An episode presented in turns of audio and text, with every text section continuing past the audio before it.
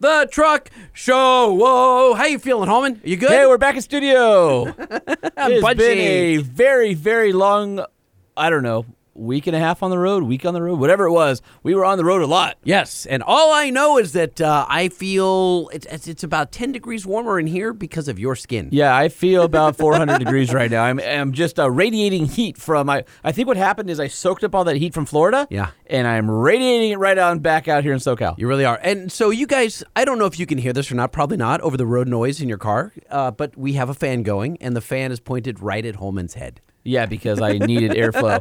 All right, so uh, I just wanted to say thanks to all of the many, many followers we gained on uh, Instagram this past week from uh, all of our Daytona truck meet coverage. So Yeah, you were on absolute fire and Cloud Nine at the same time. you want to hear something funny? Fire because you were posting everything. Uh-huh. I was taking photos and then screwing them up, so I would like post something like and then the delete it. time you said the uh, Chevy was a new Ram. Uh, yeah, that was a, that was a complete disaster, and, And I funny. was just, admittedly, it was funny. I would have clowned you, you clowned me. It was great. We moved on. Nope, haven't moved we didn't on. move on. I wish we would have. By the way, uh, Jordan, uh, I went to dinner with him that one night when you were uh, fixing the audio issues we had, which we'll talk about in a moment. yes, And I was at dinner, and Jordan looks over at me, Jordan from Daytona Truck Meet, and he looks at me and goes, You doing social again? I'm like, Yep. He goes, Usually I wait like half hour between posts. I've noticed on my phone that I get a lot of truck show at the same time.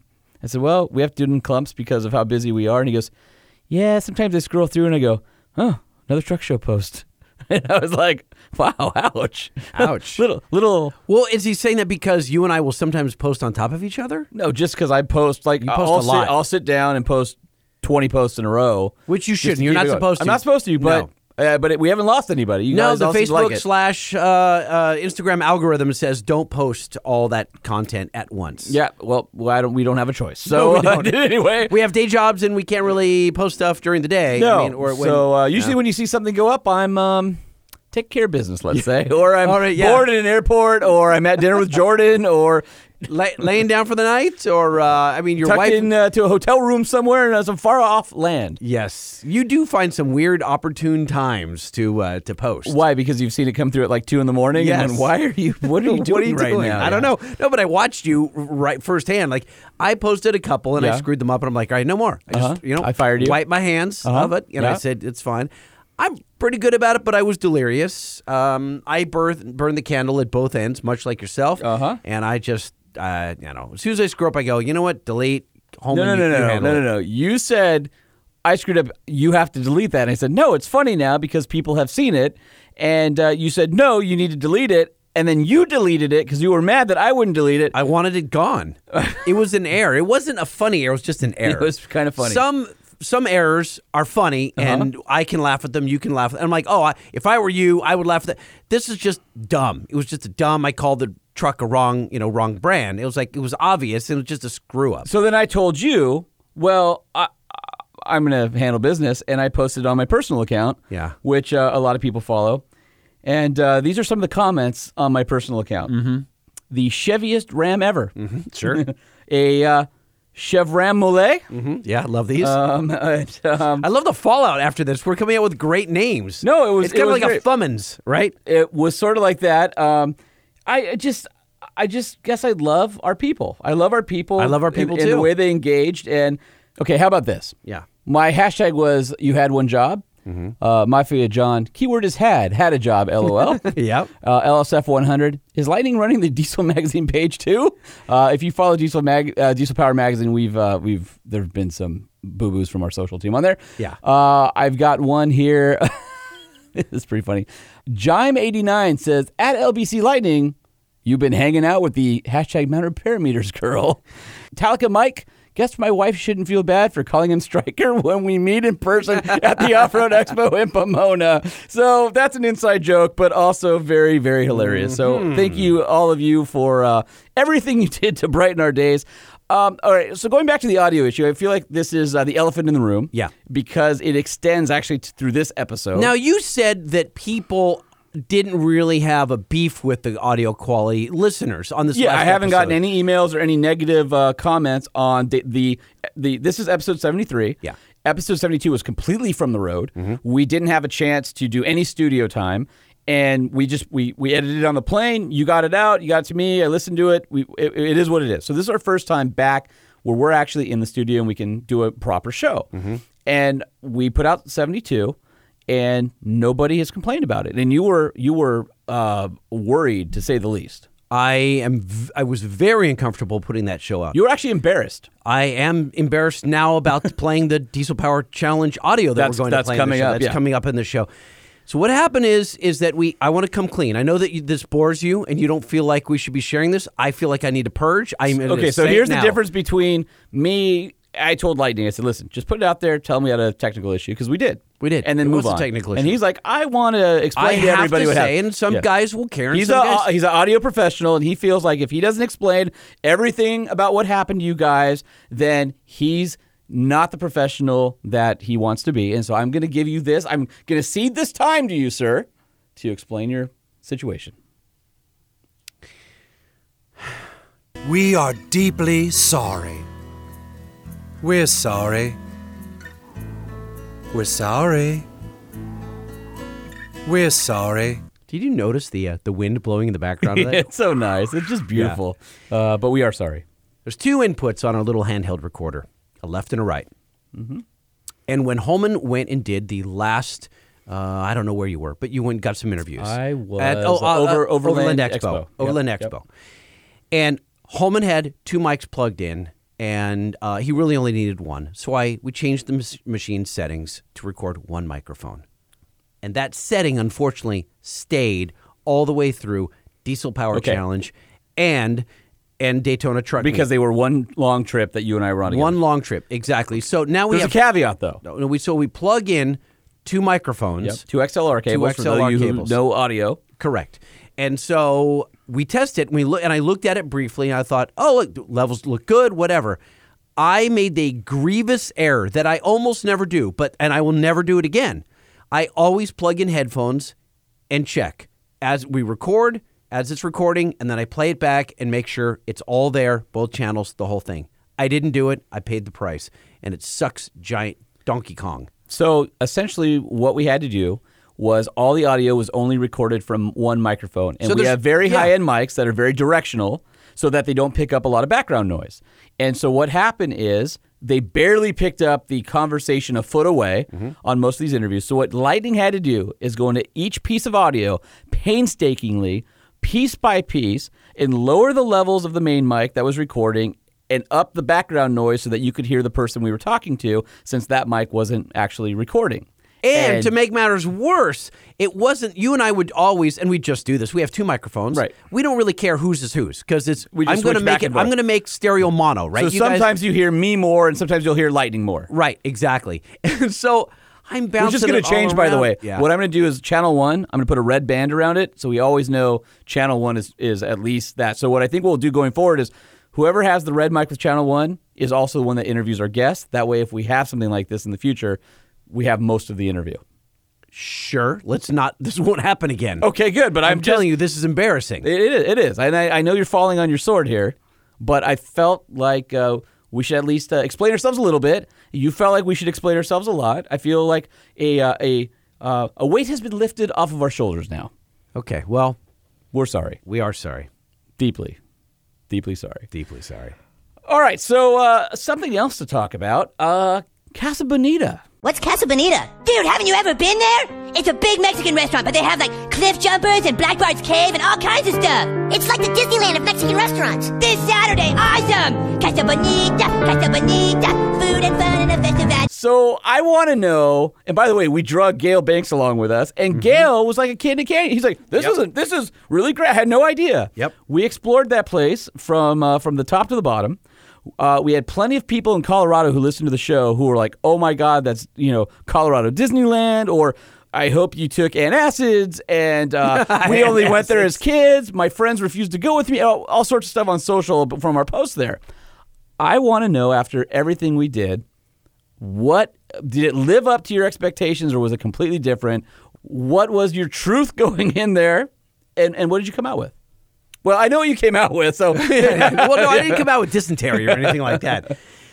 It was better than I could have imagined, but not for the reasons that I expected. Oh, okay. So uh, you warned me that the food would be marginal at best. I did warn and it, and it was marginal at best. It wasn't atrocious. It was just bland. It was something you'd get at uh, at an amusement park. You know, it's just kind of no flavor. It could make everyone just full. That's all it did. Right? the fried ice cream was okay. Kind of helped a Yeah, little bit. right. But where the night paid off was when we went on a tour through the restaurant. Oh, well, I guess during dinner we watched the Cliff Diver. So in the middle Yes, of this tw- 1100 seat restaurant, 1100 seats, big.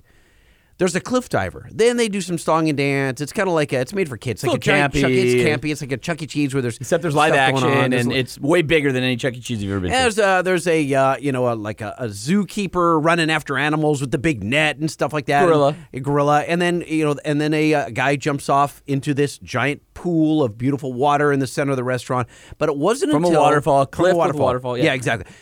But it wasn't until we started exploring that I realized that this place has like three levels. And I'm going to play this tape.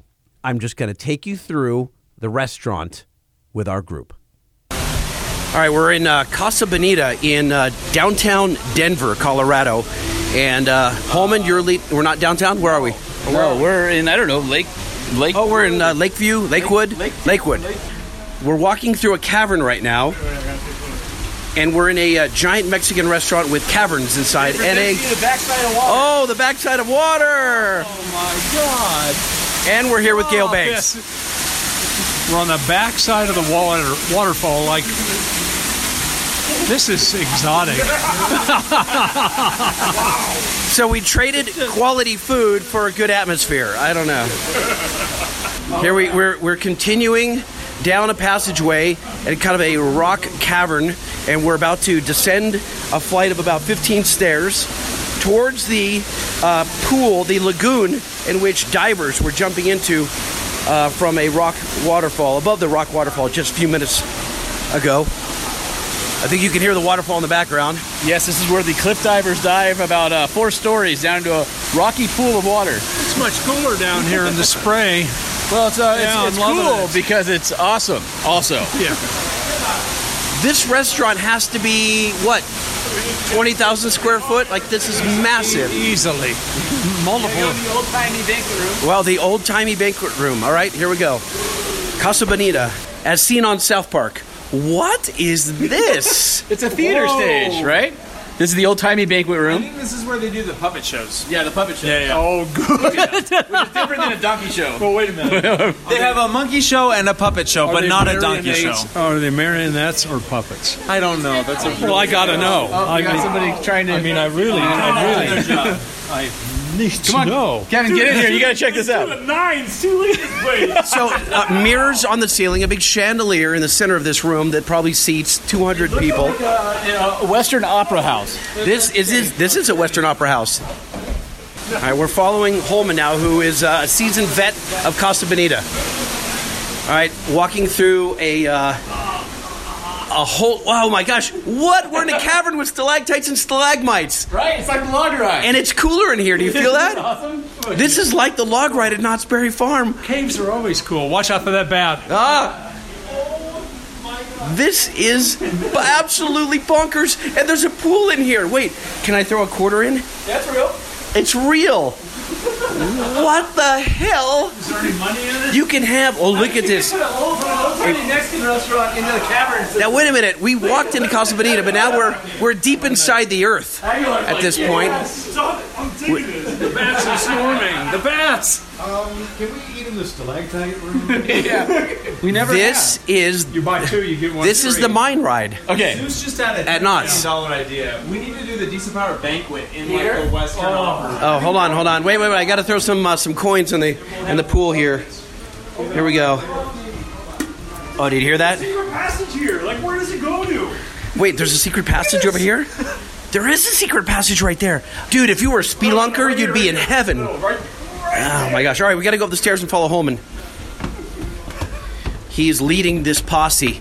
All right, now we're going. We're ascending stairs and a spiral staircase as we cut through the Earth's crust. I feel like uh, here. I feel like we've gone with uh, Marshall, Will, and Holly. Like, yeah, this is like volcanic rock roof. All right, now we're back behind the waterfall again. I'm almost out of breath. You're going to Black Bar where, where are we going? This is worse than going through an IKEA. It is Black Bart's Hideout entrance. Maybe too scary for youngins, one to five years old. All right, here we go. We're going up very narrow stairs. Notice, enter at your own risk. Okay, we're going up into a small cavern, two stories off the ground, and you can hear my voice getting. Ah, stop! What are you doing? Oh my God, this is crazy. Very tight passageway. Don't do that. Don't. What? Look at this. Oh God. Okay, very narrow passage. Oh, Holman's gonna try and scare someone. Here he goes. Head over here. Okay, Holman. Holman's poised, ready to. Oh, there he goes. He's waiting to scare someone. There's skulls on the wall. This is uh, reminds me of like Big Thunder Railroad at Disneyland. What is this? It's a shrunken head. What's happening here? that are living in the ceiling. No, this is a scary guy coming up. This guy, right? No, no, no. Oh, what is that? What was that? Who What got- was that? Danger, bottomless pit. All right, there's monsters in the sides of the cavern. Something in there. What is in here? There's More danger ahead. Oh, yeah. Look at this. All right, so there's a uh, a jail cell. It's getting narrower and narrower as we are we still in a restaurant? Oh my gosh, this is wild. Oh, oh, now we're about to walk into the jaws of a giant monster from a cave You have to, to a giant monster. believe it. All right, like, this is all right. Now we're in the throat of a giant monster, and there his there uh, we're under his tonsils. I think he got veneers. Last chance to escape. he has veneers. Now we're going through the digestive system. Watch your head. Oh my gosh. Seriously, how awesome was that? That was beyond comprehension. I don't believe it. We need to go down to the jail cell. There's a jail cell. Yeah. There's more. We're still exploring the same restaurant. All right. There's there's a gift shop with Brett, trinkets. Brett knows. Brett, how do we get down to the jail cell? Hi, do you know how we get to the jail cell? Yeah, go down the ramps. Go down the ramps. Okay. All right. We're going from the second floor. Oh, there we go. I see it. An old-timey Mexican village, complete with bedazzled LED palm trees. And the Batmobile is here. Hey, found it! Oh, okay. Someone found the jail cell. This is ridiculous.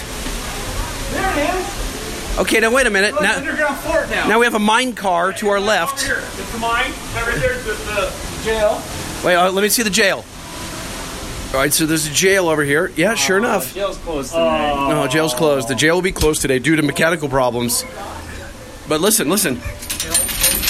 That's the jail. That's the uh, the jail door. Also known as El Poke. Okay. Hey, you can't miss the mine, but it floods all the time, so there's fans. But it's like a dining mine. Wait, you can dine in here? Yes, see? What in the freaking world? Holy crap, this is not very far. this is the mine ride. This is the mine ride right here. Look at the lights overhead. This is this is a, this is the Calico mine ride. down here. This is awesome. I'm just glad I had a chance to share this with all of you tonight, oh especially our friend Kevin Aguilar because he's like so freaking stoked on this right now. Life changer. Absolute life changer coming here. I'm never coming here again. Ga- Gale with the closer. You know what's funny about that is I don't know that anybody or at least any of our listeners Mm. have ever heard Gale like that before. Like just as That Gale loose? the person. Yeah. And not not Gale in front of a video explaining diesel and turbo stuff, right? That's the Dude, Gale. he's a funny mother effer. no, I know, and that's the Gale I know. Yeah. You know, and you, as we talked about before, Gale and I we usually do breakfast a couple times a month. You know, standing Uh-huh. breakfast every other week uh, when we're in town, and that's the Gale I get to see. So it's really funny to kind of share that with the audience. And I know D- Gale's been a hit on the show before and stuff like that. So anyway, um, Taking the tour around. So Gale, you know, 76 years old, and he's strutting, going upstairs, Oh, yeah. downstairs. Dude, this restaurant's bonkers. Yeah. All right, Casa Bonita. I it, I think it's only two stories, but it feels like three stories.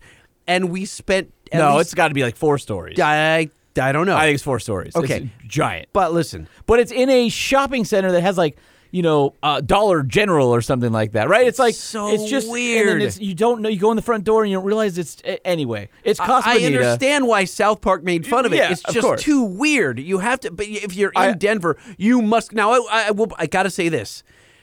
Expect a long line because and, it, and the At dinner time, At dinner time because the f- it's weird. So you line up to pay.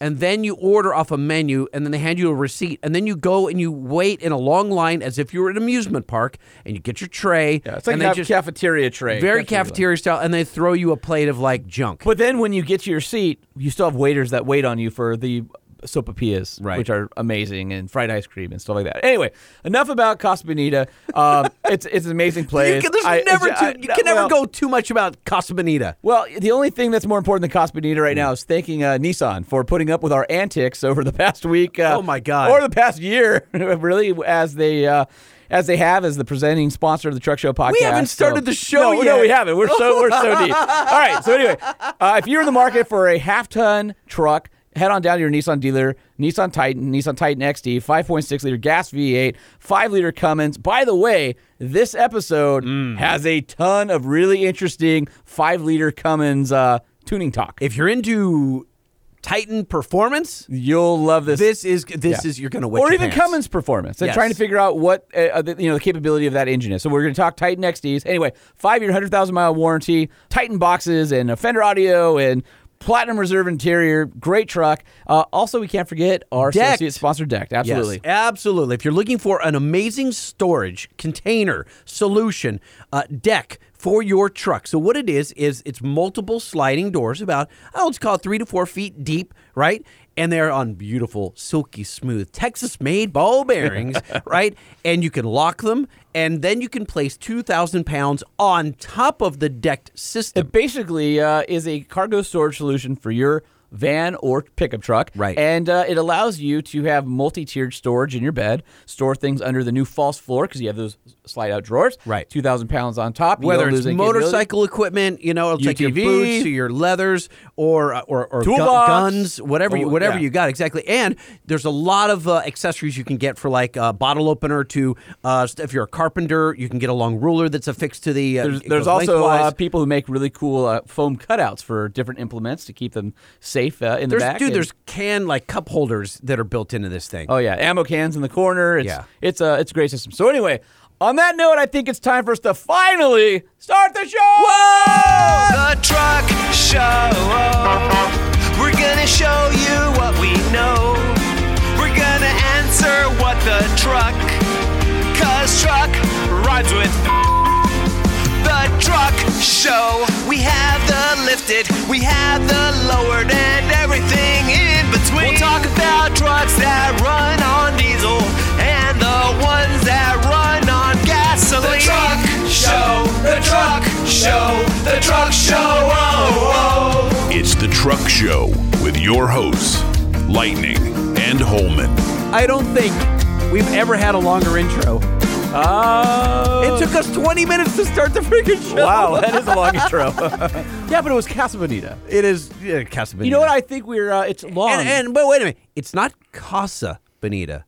It's like super white, dude. It's Casa Bonita. Well- I'm going to Casa Bonita. That's what they that's what they call it, right? Right. All right, here's the deal.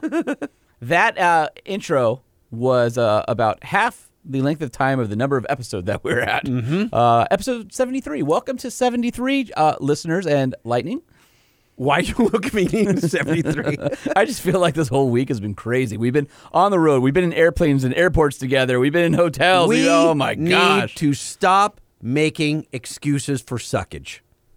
We just have to. No, we own admit it. We suck. We okay, good. I'm just I'm fine with it. All right. We suck. That's All it. right, all right. High five. High five. One star. Okay, we don't know. we don't even have any energy behind it. Whatever. Um, we did our best, Mm-hmm. and it wasn't good enough this time. but we're still going to deliver you some uh, some uh, a bang up show. How about that? All right. So I've got uh, I've got a what the truck for you. you do? I do. What the truck? What the truck? What the truck? Tell Uh, me more. You might know of a uh, certain, I would say, um, a bargain uh, priced uh, department store. Like uh, Dollar General or no, no, no, a department or store. like- Kohl's. oh, oh, Coles. Kohl's, okay. right?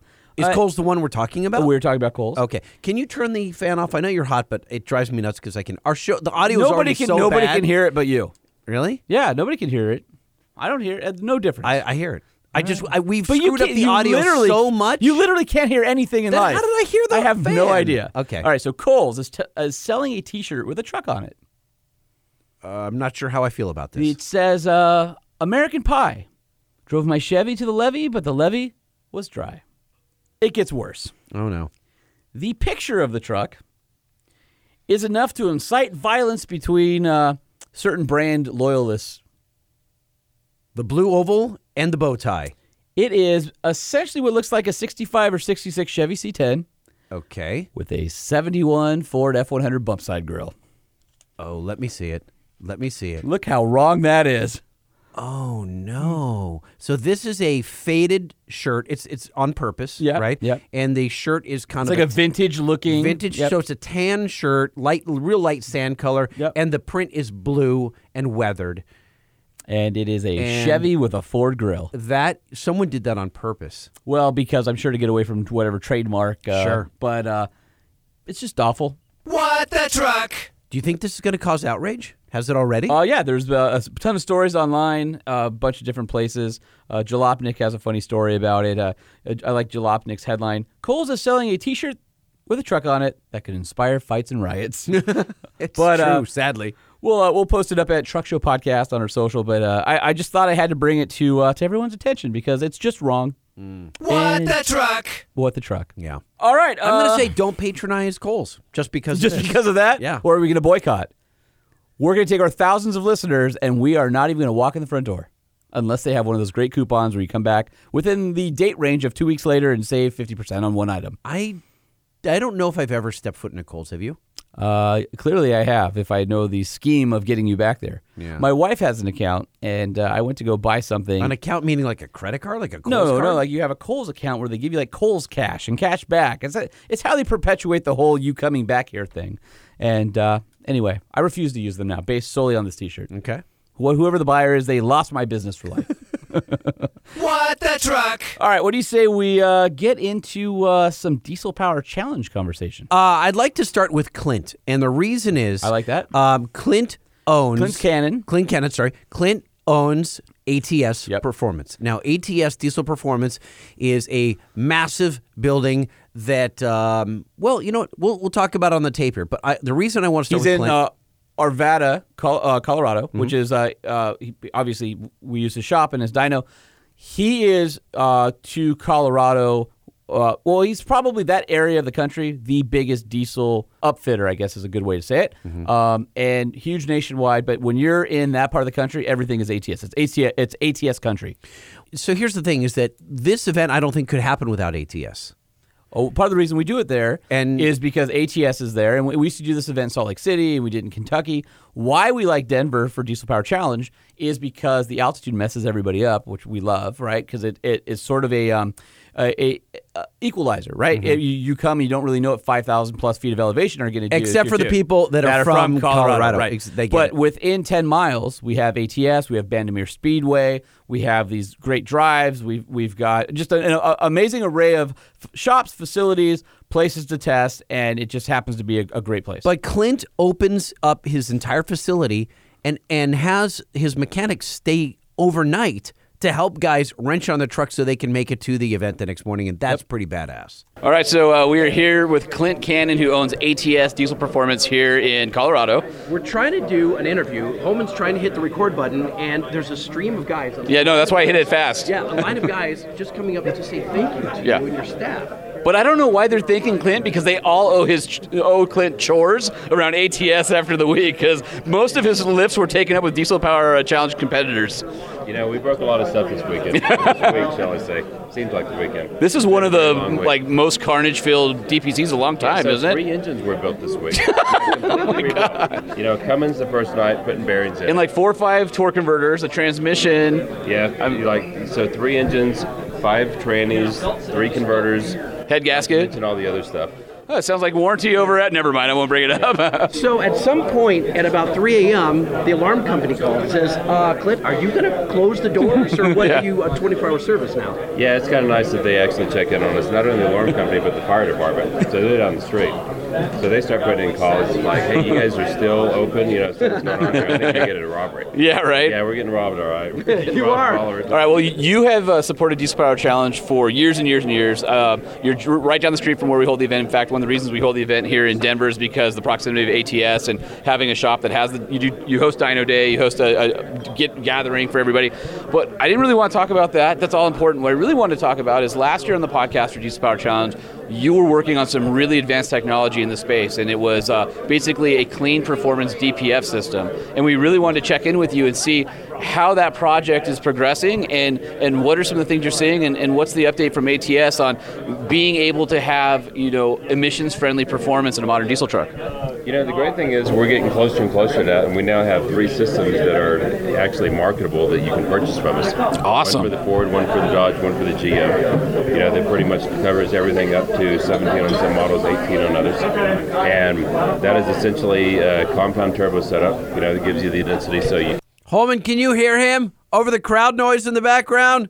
You know, I, I'm listening to this and I'm going, it, it, it's salvageable. It's not bad, right? It's, it's serviceable for for getting the story out. There's not really a way for us to redo these interviews. You and I both agree that you want to do it the first time because the second time you do it, it's never the same.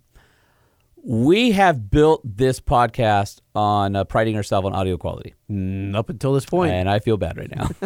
you know, it gives you the density so you can burn the fuel. Sure. And then, of course, we have to add some fuel to it, and that's another twin fueler, so we maintain the rail pressure. And then, of course, software that goes on top of that. And the really cool, exciting thing about that is, you know, that gets you somewhere in that 600 horsepower range, you know, 12 to 1400 foot pounds, and it all works. It's emissions legal, no black smoke. You do get some smoke, it's usually white from the rear tires. but it's, uh, you know, we're very. yeah. Well, it depends where you are. Yeah. Yeah, and I mean it's exciting times. You know, we for a long time we were really concerned about the diesel industry, and, and today, you know, that technology from what the manufacturers have worked so hard on, and all the guys in the aftermarket, you know, we're putting that together. So it's it's becoming really really exciting times in the diesel industry. So, so you know, looking at. Uh, Next year, I would be, I would be really surprised if we didn't start seeing some emissions on type vehicles compete in the diesel power challenge. I think that's probably coming soon. We're hoping for it, in fact. Um, he was very uh, gracious and gave the all, all the competitors a tour. Yeah, of course, facility. yep. And so he's walking us through, and what becomes instantly identifiable is the fact that everything is made in the U.S. Yeah. You're watching the guys, not just they're not assembling parts from around the world. They're making the parts, Yep. then assembling it. All the tour. And he has, I know we went to Casa Bonita and there's all sorts of like little different chambers and places to get lost. Same thing as ATS. You walk around that place, it's so massive. There's like, there's like a hallway and there's like, ooh, what's over? You go upstairs and you're like, oh, what's this? Right? How big is your facility, Clint? It's 110,000 square feet. so we have. What's the size of your house in Long Beach, right, Lightning? Uh, maybe not. One car garage. We have about 50,000 feet downstairs that is all assembly, and then upstairs is all manufacturing, so another 55,000 feet. And, you know, we're very proud of all American made. You know, that is one of the things that I can honestly say that the stuff that we manufacture here is really, truly manufactured. It's not manufactured in Arvada, Colorado. It's within the 50 states or below the 48. You know, the uh, the stuff that we're dealing with now, the tariffs and that, that's pretty cool because we don't, we're not we're not bound by that. Right. So the guys who are doing overseas stuff, you probably have a price advantage with that Yeah, they just keep banging tariffs off and it doesn't affect us at all. Yeah. That's pretty sweet. But but the most exciting thing about it is it's really the about the people that are here, the employees that are here, the people that you work with, you know, all the design, the excitement. You know, we have a lot of kids in the shop. These guys this week was fantastic. You know, you see a lot of innovative things that these guys come up with and, and they get some ideas and they talk to the engineers and we put it together and design it and build it and, and you know, next thing you know that becomes a production part that is created from the minds of these kids. Which is awesome. It, it is it is really exciting. So Well, what I love is that you're not afraid to sink money, capital, into these young guys and their ideas. that's where the future's at. It's all about the employees. I mean, it's all about these kids that are doing these things. You know, if we don't do that, then it's never going to happen. This And let's industry be has honest, to grow. they're, they're making you look good, Well, they, they, they certainly do. They look smart. right? Well, I mean, going back to the DPF, that's no easy task. So, Holman, this DPF, I don't know if you saw last year, the I did. DPF is huge. This thing has to be, what, 24 inches around or longer? And it's like Sounds like we're in a nightclub. And just to describe the scene to our listeners, we're in a hotel banquet room. So uh, you think about one of those rooms where it's like the walls kind of fold to make it bigger or smaller, and you know a bunch of people in a tight space with uh, you know like uh, a bar and servers and people walking around. But as you can tell, people are having a great time We were standing at the bar, by the door. by the door, the worst possible spot, not knowing one of the microphones was not picking up audio. Go us.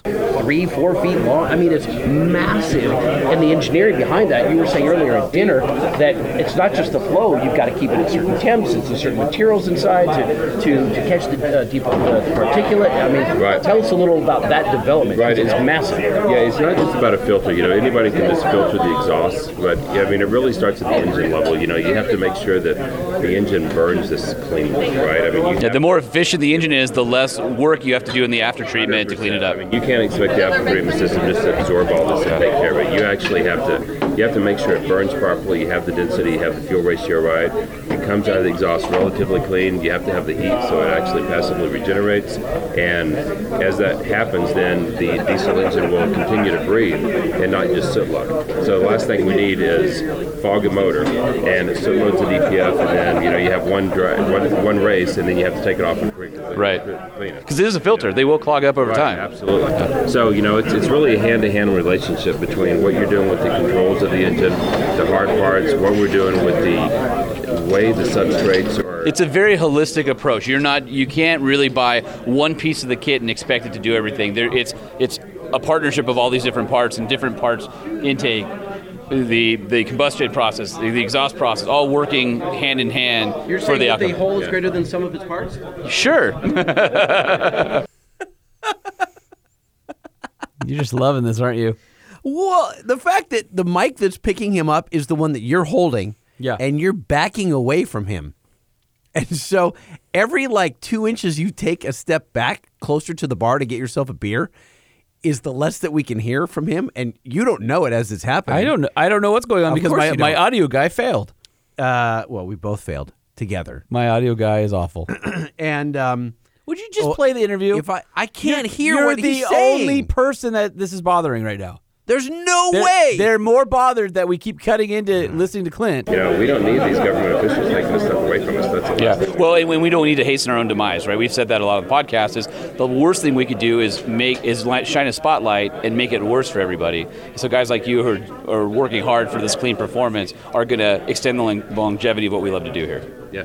yeah. So if, if people want to go to uh, ATS and find out more, what's the uh, website and your socials? Just go to atsdiesel.com. Okay, Go to Google, go wherever you want to want. Just ATS Diesel, and you're there. easy, easy. So, walking through his facility, he has a room dedicated to terminals. Yeah, of course he does. Assembly and Yeah. everything. And there's a group of guys that broke off, and I seriously swept them off because I thought they were going to have some alone time with them. You know, if you know what I'm saying. No, no, no. That that was you. That was Clinton had to send security to come get you. I almost violated one of his turbos. You're like this compressor wheel size is too big for me. Charges are fun. I think they get funner and funner and funner. that, that is where we're at. awesome, man. Well, appreciate your time. Thanks, Clint. Good to see you. I, I don't think it was that bad considering the circumstances.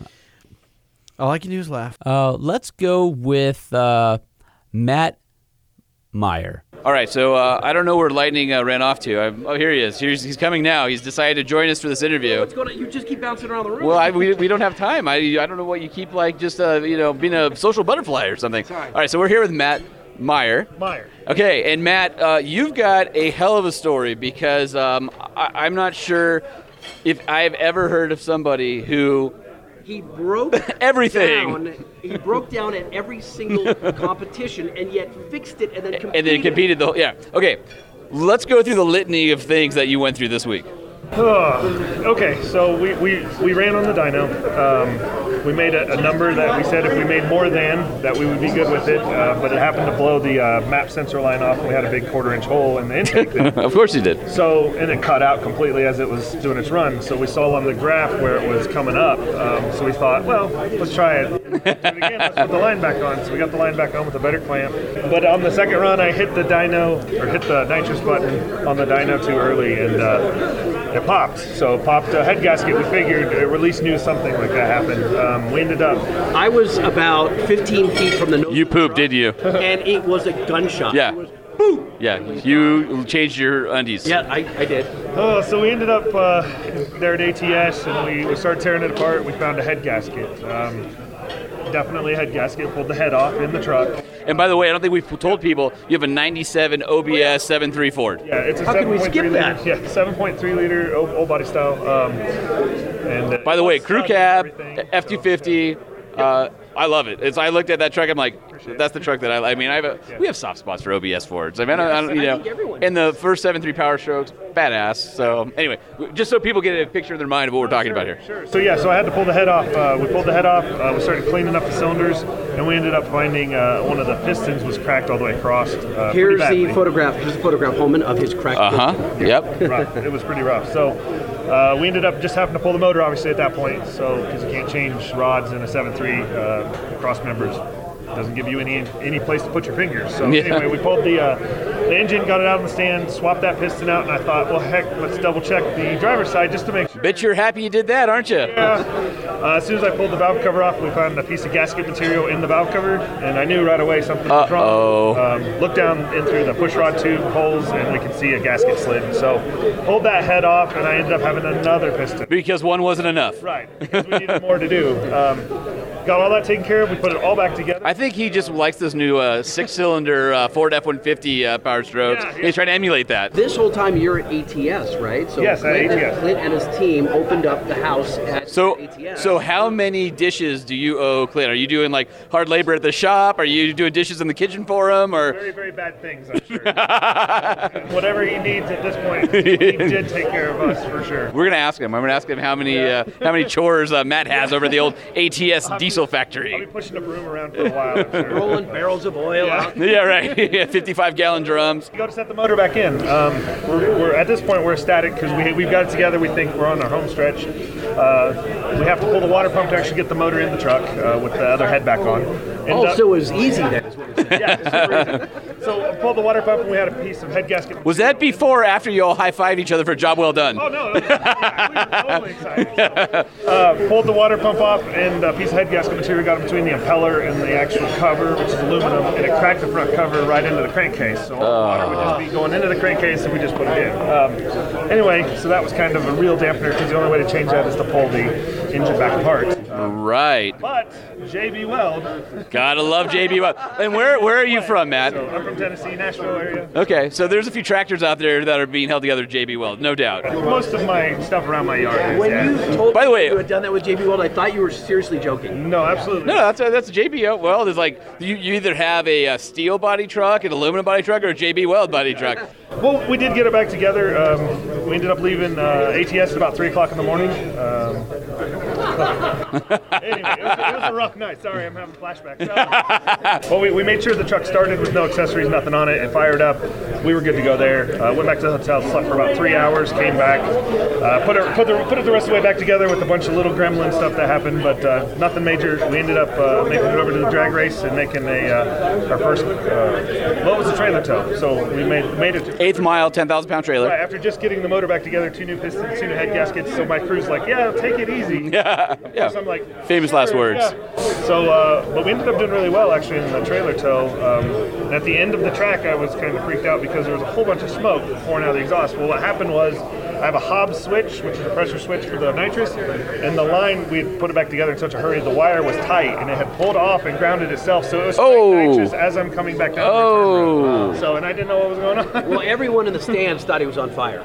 Oh, I, oh, I, yeah, I can imagine. Yeah. Well, that was the other time. Um, Oh, th- yeah, there- there's more. There's more. Things been smoking the whole weekend, but uh, we made it back for the drag race, um, and we went, went our first qualifying pass um, in the truck. It, it ran really good, but it cut out mid-track. Uh, had to drop out of it. Um, got back in it. Um, I didn't know what was going on, and I found out very shortly it was a turbocharger problem. And popped the turbo, sent the impeller wheel uh, into the uh, actual air filter, so it shot it out. Into the box, yeah. Right, and then the turbo proceeded to feed the engine oil. So when I shut the key off, it was running away. Um, How did you stop your truck? Uh, ended up jumping out, pulled the air filter off, and I shoved a Girl Scout cookie box lid. Slow clap. Fire, Slow clap. Very good. That saved that saved the engine after it ate about three and a half gallons of oil. And then the last, but you know certainly not least, was the uh, sled pull. We ended up getting the turbo back on. We were able to compete in every event of this of this whole thing, which was Lark Pull Gold. That's what we call a miracle. Yeah, and then uh, we went to sled pull. Couldn't get the truck to not bounce. Uh, just had bad luck there, so I just said, you know, heck with it. And I think I told you I was watching his truck come down the sled pull, and the sled pull track was really hard and just it just wasn't a great surface, right? I thought he had a TTB truck because of how much his tie rods were dancing on the front of his uh, solid axle, and I'm sure it was probably Dana was it a 60 or It's a Dana 60. 60, yeah. And I was just like, but the amount of air under your front tires was pretty impressive. Yeah, yeah. Well, I just, I, If you were at a lowrider competition, you would have won the hop. Yeah. it ended up just taking out the rear yoke on the drive shaft, um, so we ended up uh, fixing that in the parking lot afterwards. So and Right on, man. drove it back to the hotel. It was cool seeing him drive off the track in front wheel drive. Yeah, yeah, no, that's right. Because the drive shaft, I, as soon as he gets out, he goes under the truck, pulls off the drive shaft. Like, ah, he's got front wheel drive. He's good. All right. So if people want to follow you on Instagram, how do they get a hold of you? Uh, it's uh, MattMan347 is my Instagram. Okay. Or uh, Matt Meyer, uh, M-A-I-E-R is how it's spelled. Everybody says Mayer either way. Meyer. Yeah. All right. So if you guys want to know a 7-3 expert, this is the guy you want to talk to because he's seen 7.3s do just about everything wrong and fix them. And uh, all right, brother. Well, thanks for spending the week with us. Thank you guys. Appreciate Matt, thank you. That was Matt Meyer. Matt Meyer, the uh, man of carnage, the captain of carnage, Is that the commander of Carnage. a, carnage, shield on his uh, on his chest, and then we give him a cape and tights? the cape of carnage. Richard Coker is up next. Richard Coker won Diesel Power Challenge. Couldn't be a nicer fella. All right. So tell everybody who am I with? Richard Coker. And you are important to this conversation. Why? Uh, I believe I just got first place in Diesel Power Challenge 2019. How about that? That's an incredible experience. Your truck is a regular cab. I guess uh, was it a GMT 800 uh, Chevy? Chevrolet 2500. Yep. It's sort of unassuming. It's it's white and it doesn't. It's not lifted and it you know it's just it's just unassuming. and that thing was so reliable all week, and you just dominated everything except maybe the sled pull. Yeah, let's not talk about the slip. but uh, yeah, no, it, it did very well. Um, you know, it's just one of those sleeper pickups. You just don't Right. look at it, you don't see it, don't think it. So, but, uh, what do you think the formula was? I mean, obviously, you've read Diesel Power, you've been a fan, you've always thought, hey, I want to go be a part of Diesel Power, Power Challenge. What made you think, you know, my truck has the chops to do this? And then, what do you think the secret recipe is to win here? Well, I think the secret recipe is uh, using quality parts, lots of sponsors, everyone back there, and uh, also staying a little bit conservative, doing just enough to win. That way you can stay alive. What's your favorite part about the week? My favorite part about the week uh, would actually just be being with great people, great teams, and you know, it, it was just a unique experience for sure. You know, we, we've all done single events and weekends, etc., but nothing to this magnitude. It's, it's been phenomenal. Yeah, you, you uh, happen to be a part of a great class. The class of 2019 Diesel Power Challenge competitors was amazing. I, I even heard some people joking that one of their crew chiefs, because their truck wasn't broken, another team used it more this week than they did, you know, and, and but that's how it is. Everybody helps each other out and stuff. So let's talk about your truck a little bit. How, what's the build, and uh, and see if you can kind of throw out what a, a successful build recipe looks like. So uh, it's a 2006 2500 HD. We have sto- stage two SoCal diesel engine, F1 diesel injector. PPE, Oh, we gotta stop right there. I mean, come on! It just got so loud. He was obscured. Yeah, that was awesome. was uh, awesome on so many levels. I promise you, our valued, loyal, and beloved listener, that next week will be back to normal. PPE CP3 controller, uh, SNS pump, Exergy pump, uh, Banks intercooler, uh, Goerend converter, top-notch garage transmission. Uh, I mean, there, there's a ton of stuff that's, that involves in it. What's your estimated power level? Well, don't really know because we were a little surprised on the dyno when we uh, we made a 1190 or so uncorrected and almost 1500 corrected. Uh, we, we were actually we laid down 1200 fuel only. Wow. So, uh, on that same tune. Sure. And we shot baby shot uh, baby jets at it. So. Uh, Yeah, I, I would say 1500 is probably pretty reasonable. Uh, we've got a little bit more fuel and a lot more nitrogen to give it. All right, not not that I want to uh, give you more competition for next year, but for somebody who's listening who wants to enter a diesel powered challenge, what is your advice to them for putting their truck together and coming here? Whether it's whether it's parts, whether it's attitude, whether it's skill, what what would your advice be to somebody who wants to be a part of this? My advice would be to have a pickup that's been running together and you're familiar with for a long time. Uh, we've entered the last three years. I would say if we got voted in, you know, the first year or second year, we probably wouldn't have been as prepared as we are now. The pickup we have, uh, we've been running about a year now or so in the setup that it is. The only changes we made was nitrous and adding sensors and so forth. So. Uh, Those bank sensors. Yeah, exactly. have you, Richard? Have you owned that truck since that Duramax since it was new? No, sir. Actually, uh, I spent two years trying to find a pickup to build. Uh, so I ended up buying that from a farmer down in South Texas around 2013. Were you a Duramax fan or? Oh yeah, Okay. absolutely. Okay. Yeah, my brother actually uh, was the one that got me into it. Um, he built a compound turbo uh, 2008 Duramax, about 700 horsepower so. We ran for about three years, and uh, the very first time he took me out, we did a boosted launch in it. I was hooked. That was it. I had to be faster than him, and he he ran 11.8, laid down uh, a little over 700 horsepower on the dyno. I think I've just about doubled that. Holman, were you in? Uh, were you here when they were doing the dyno? I was When not. Richard was okay. So when Richard did the dyno run, his intake. So he has a bell mouth intake with no filter, and it was sucking in everything in the dyno cell. Oh, so yeah. first it belches out some smoke. Right, so but then it sucks it back in for so more he- power. He's got his own EGR Yeah, system. right. Literally. Well, as long as whole he's in an enclosed room, he's good. Dude, and the sound of that intake is unreal. Yeah, it sounds like a jet engine. Oh, my Big lord! fucker every time. Yes. Does it? Does that truck ever scare you? Uh, every time I, I run it. It, It really does. Like, makes, makes honest me to God? nervous. Yeah. Well, congratulations on your win, and uh, we're going to look forward to seeing you next year. And so, if people want to follow you or your truck build, do you have an Instagram or Facebook or anything like that? Uh, I have uh, Instagram, Coker6365. Uh, business name is Performance Fueled. Uh, it's on Facebook, so uh, that's about it. I mean, All right. pictures, videos everywhere. Well, get ready for thousands and thousands of people to come looking for you. That's it. All right, brother. Well, congratulations, and uh, thanks for hanging out with us this week. Thank you. All right. All right. Like I said, couldn't be a nicer fella. So genuine. Yeah, very um, salt of the earth kind of a guy. Yep. How about we uh, hear from Amsoil? Oh, you mean our buddy Mark at Amsoil? Okay, so we've been wanting to have these guys on for a long time. It just so happens that Mark Nyholm from Amsoil is standing right here with us. Amsoil is a big sponsor of Diesel Power Challenge. And we've wanted to talk fluids and all the great stuff that you guys are doing. So we need to have you back on the podcast for like a longer segment. But while we're here, can we do five minutes of Amsoil and, and diesel performance? He made it rain. Like he dropped off pallets. Oh, yeah. uh, he, he, he had pallets of stuff, and the guys are like, "Yes." We, we bring in liquid gold for this event. So, I Liquid mean, gold. We uh, we reach out to all the customers, all these competitors before the thing starts, and we, we open up our whole product line. I've always been amazed, even not even the diesel performance side, but in the off-roading side, you have the severe gear oil, and I've used that in all my Jeeps, and I've never had a problem. And I've got 37s with Dana 44s, and I've never had an issue.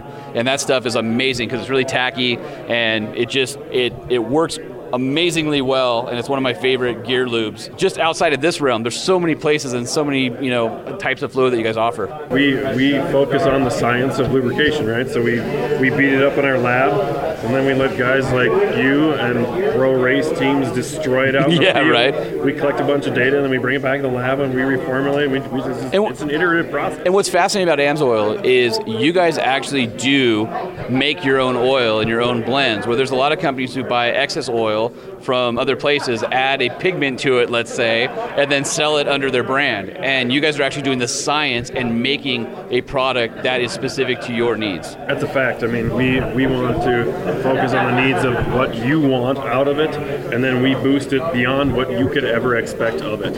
I mean, we never want you to ever run into a condition of a failure, so we put in way more chemistry than you'd ever need.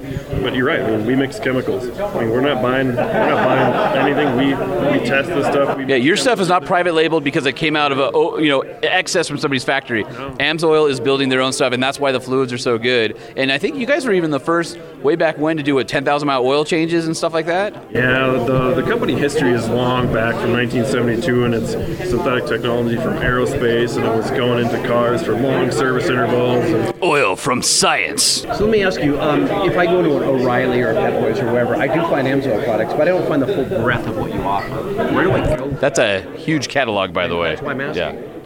So the best recommendation I give you is get on Amsoil.com, become a preferred customer, and have it shipped to your door.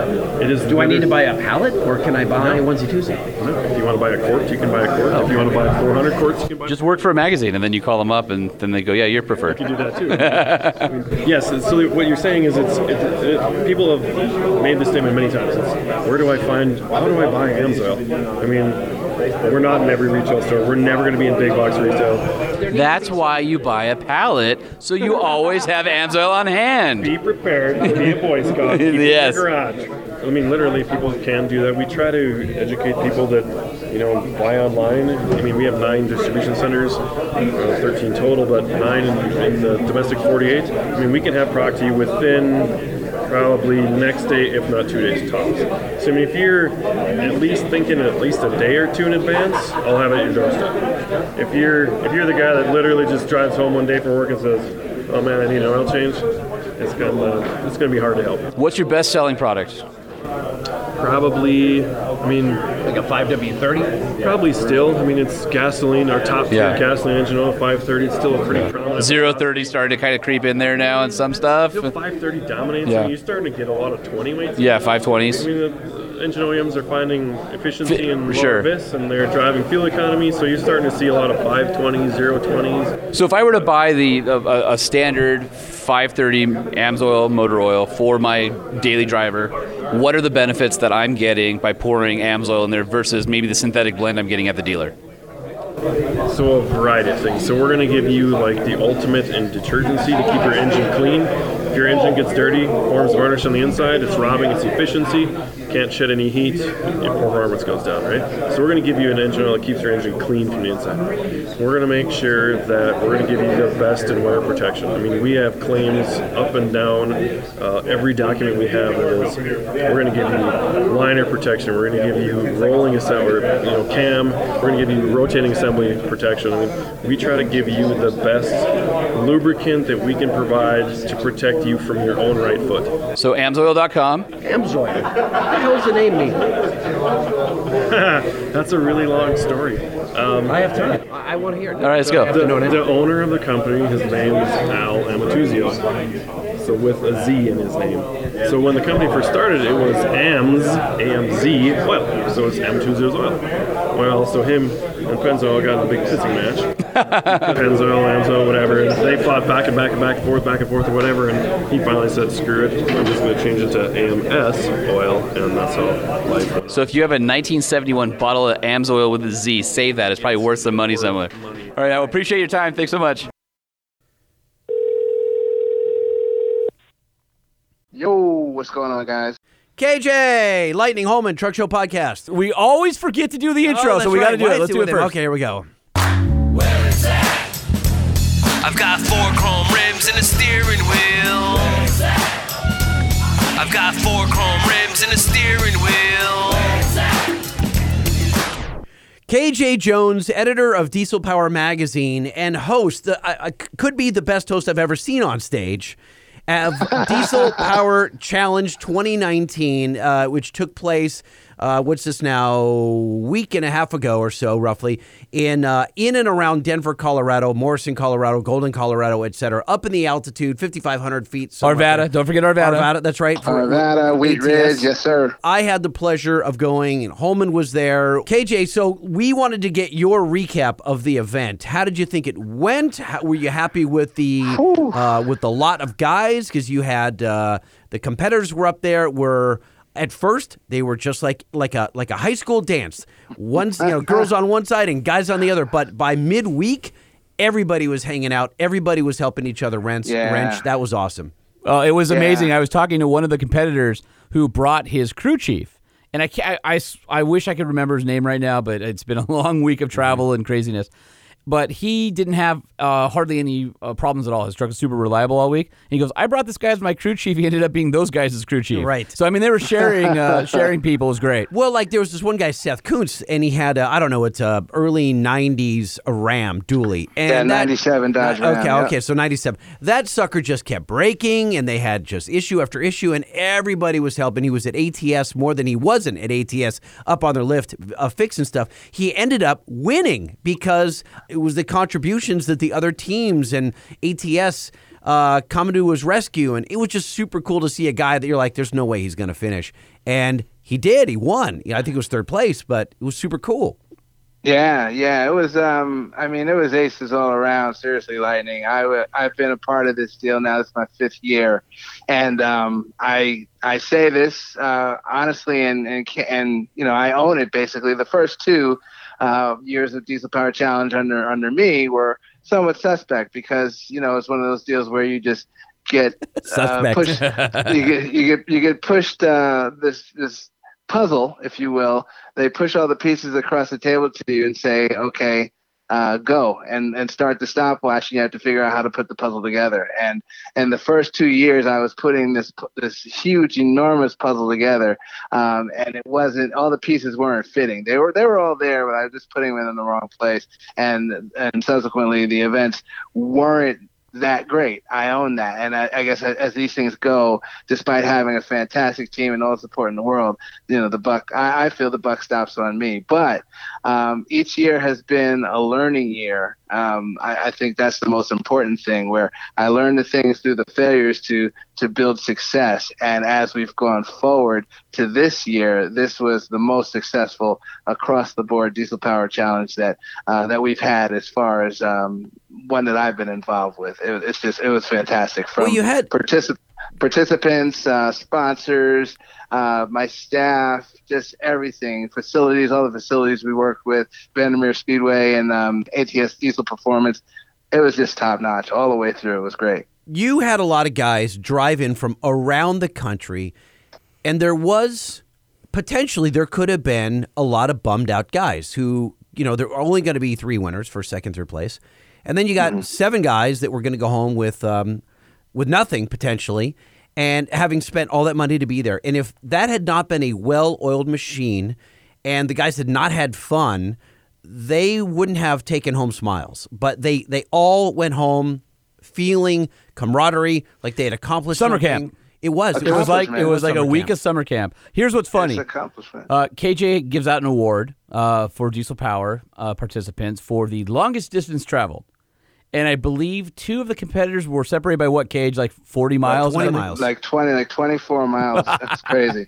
It was, it was. I looked at it and I had to calculate it three times. There was, uh, and I and I'll say the names. Uh, Matt, uh, I'm sorry, um, Seth Seth Kuntz and his uh, his father, Big Sam and Little Sam, his father and brother came from uh, I think it's Jefferson, Georgia, and um, um, Billy Hartzell actually came from Pittsburgh area, Moon Township, Pennsylvania. And the way the math runs, they were within 24 miles of each other, door to door. That's That- amazing. that's crazy. Now we gotta we gotta get uh, Billy if he ever comes back, get him some sunscreen because man did he get burned. He looked like a raccoon. That poor guy. Oh man.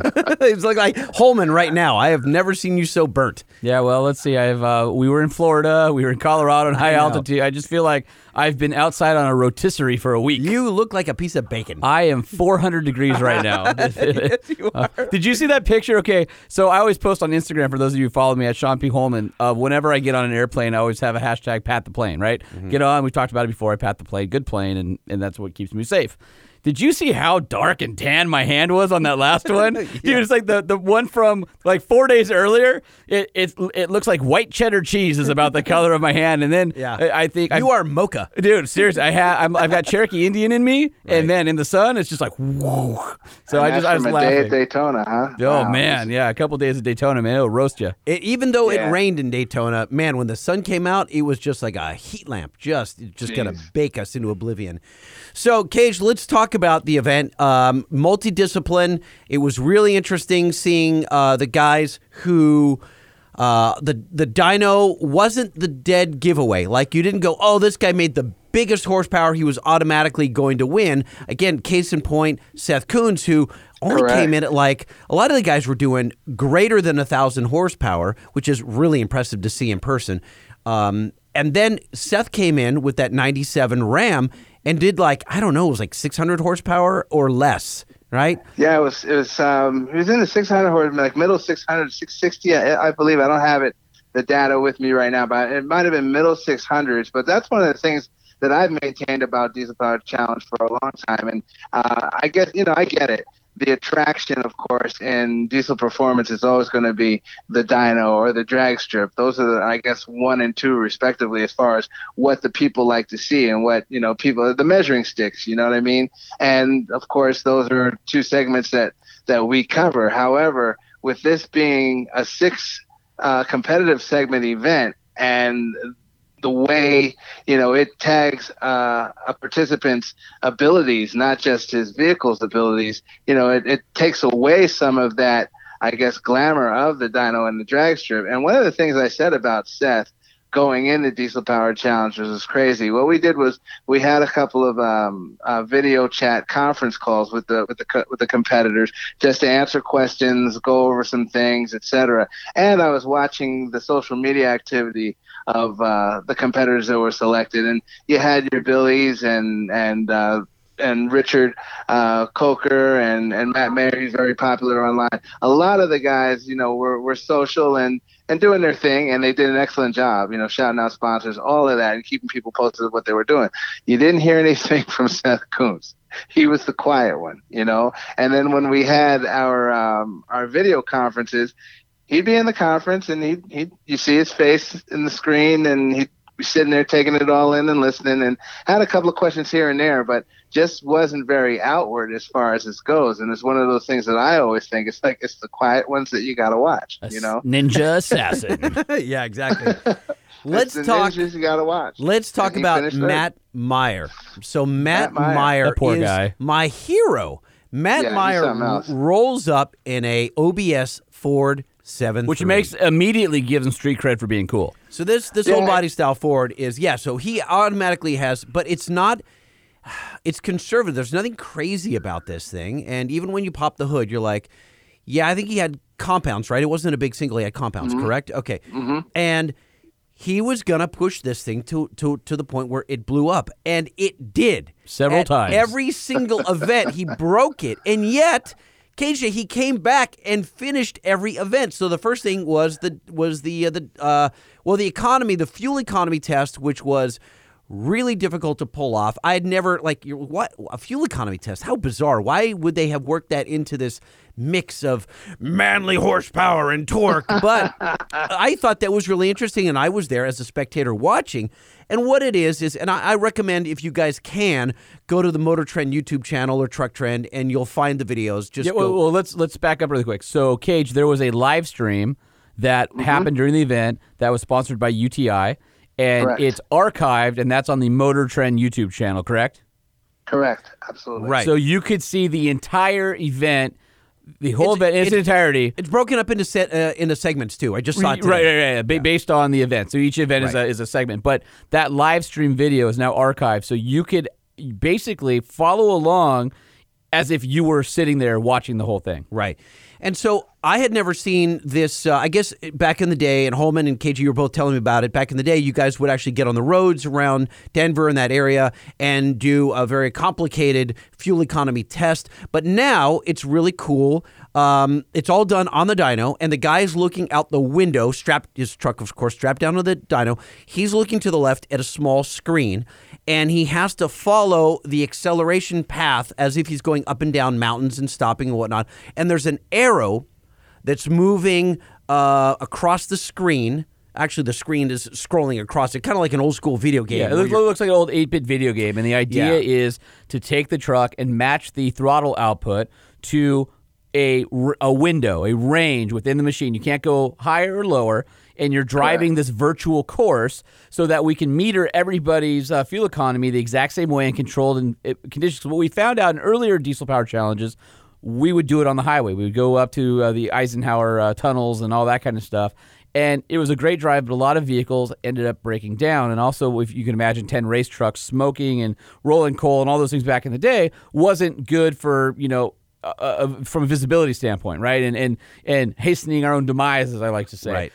Also, Not a guys, good look. yeah, not a good look. Also, a lot of guys realized, oh, I'll just put in neutral and coast down these giant hills, these grades, these 20% grades or whatever it happens to be. And so they were all gaming it. And they also found out that, oh, well, if I sit there and fill up my diesel tank and rock the truck and get all the bubbles out, I can fill up the tank more. And all these little tricks they started doing. So that we decided, hey, let's get them off the highway. That way, that, that removes a, a, a whole issue of the convoy breaking up, people gaming the system, uh, police, all, and all that stuff, and put them in a controlled environment. And then we found out that Clint Cannon at ATS's dyno had this program for fuel economy. And we realized that we could meter exactly how much fuel they used and have it in this controlled setting. And that's why we went to it. And it, it's been a game changer, I think, for well, it's, it's kind of interesting to watch because it is a real life video game where instead of a, a virtual It's pedal, augmented reality before augmented reality it was really a thing. is. And so the reason I brought up the arrow is because you have an arrow. So I'm watching this as a spectator on a 70 inch screen. KJ has this big screen so all the audience and the other drivers can watch. And imagine the 70 inch screen, and on the left hand side of the screen is a small yellow or a small yellow arrow and it's pointed to the right. And so the screen moves to the left as things progress. And the arrow goes up and down and it's got a two blue lines, one on top of the arrow and one on on the beneath the arrow, and it's only got about an And listeners, inch. you can't see this, but Lightning is using his hands Yeah, while he's talking to show me, and I'm like, I got Well, I it's got like, so imagine like you're driving. imagine you're driving down a road and you've got a you know guardrails on both sides. So if those guys go, if they ex- apply too much um, acceleration, too much fuel, or not enough, it breaks that blue line and they get a penalty. Okay, so the magic is to stay within that window, and they don't know how much throttle to apply. They're literally watching this in real time, just like you would with a video game and reacting. And Matt Meyer crushed it in this in this old uh, Ford 7.3. He was just on the money. He was And- laser focused, man. I mean, it's the thing. If um, people could see actually drivers' faces and see that laser focus, they they look at that screen and and eyes don't waver. And then some of the comments afterwards, where they're saying, "Look, I was I was starting to lose it," you know. But look, I'm watching these guys, KJ, and I'm watching, and they're literally wiping sweat. So and then And they- how, how long is it? I, I don't remember how long the It's a actual 20 minute drive. 20 It's a- minutes. It's a 20 Okay. minute drive. Yeah. That's an It's intense 20 minutes. Super, super intense. So I was impressed by and, that. and it's actually interesting. You would think that that is something that is um, really engaging for the driver Mm-hmm. and really boring for people watching. But the reality is, it's actually fascinating to watch. What? Well, I was I was just amazed watching these guys because this screen they could have given these poor drivers a bigger screen. It literally is an old school like laptop size screen. It's small and it's about four feet from them, and because it's a desk sitting a few feet from the driver's door, and they're leaning out with their chin almost like on the sill of the of the door. Like staring intently at this thing. So anyway, that was the first event. I thought it was really cool. That's the only one that Matt didn't break down on. And then you go to I think the next one was dyno. So we Was returned, Dyno, yeah. we returned the next day to the dyno, and Matt straps his 7.3 down. Now, this thing is, again, compound turbos. He pops up, I don't know, uh, some kind of vacuum hose or something. And so he didn't get the power that he wants out of the truck. So he fixes it, gets a, a clamp on, fixes the hose, gets back in, goes for his second try, and then the motor pops like a just like a, a champagne bottle. Bonk! and so he has to fix it. He realizes that he breaks the um Well, initially thought that it was a head gasket, as did I. You know, there was the uh, the spew of of coolant and and you know the just by presentation and by sound and audibly, you thought, okay, well, he he got a head gasket, maybe two head gaskets, and and and yeah, that can be fixed. But it's kind of like a forensic deal when uh, they got the truck on the rack and took it apart uh, then you see that it's beyond uh, just head gaskets, and there were two pistons damaged, and um, a lot, a lot more in depth of a repair. But they did. Uh, Matt and his crew and others. I have to shout out. Um, that's the thing, the camaraderie of Diesel Power Challenge, and um, I had a, a group chat through text going on with all of the competitors. That's how we keep in touch and how we communicated throughout the week. And just that chat and that, that text chat buzzing with, what do you need? I mean, and this is at 11:30 at night when Matt was about to throw, or actually had somewhat started to throw the towel in, and just the the text back like, "Don't give up, dude. Don't give up. You know, we'll we'll come and help you with whatever you need." And Cody Lambert and his team actually went up there at around one in the morning.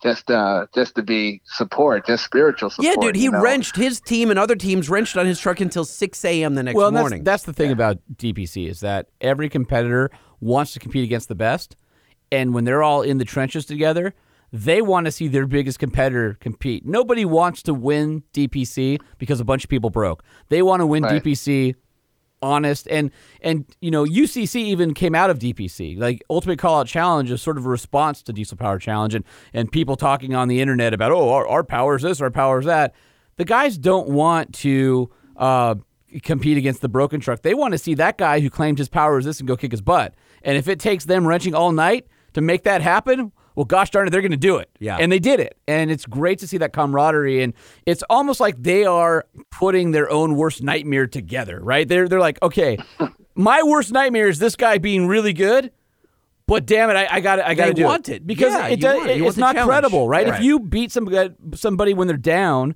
and you kick them when they're down, there's no bragging rights. They want to go out there and have bragging rights Sure. against the best guys out there, and they're going to make sure everybody is their best that they can possibly be, and that's Sure. awesome. So Matt Matt in the in the seven three goes on and to do he does the trailer pull. And in the trailer was the trailer pull or was it the quarter mile which uh, where he his truck lit on fire? Was which That one was was it? his, quarter, his, his quarter mile pass. Um, he had a turbo failure uh, during one of the during one of the qualifying laps. Um, he went down quarter mile, and I guess when when we looked down track, there was this plume of just white smoke billowing through the air, and it's like, okay, well, that's not good. And uh, come to find out, the turbo uh, pretty much disintegrated itself.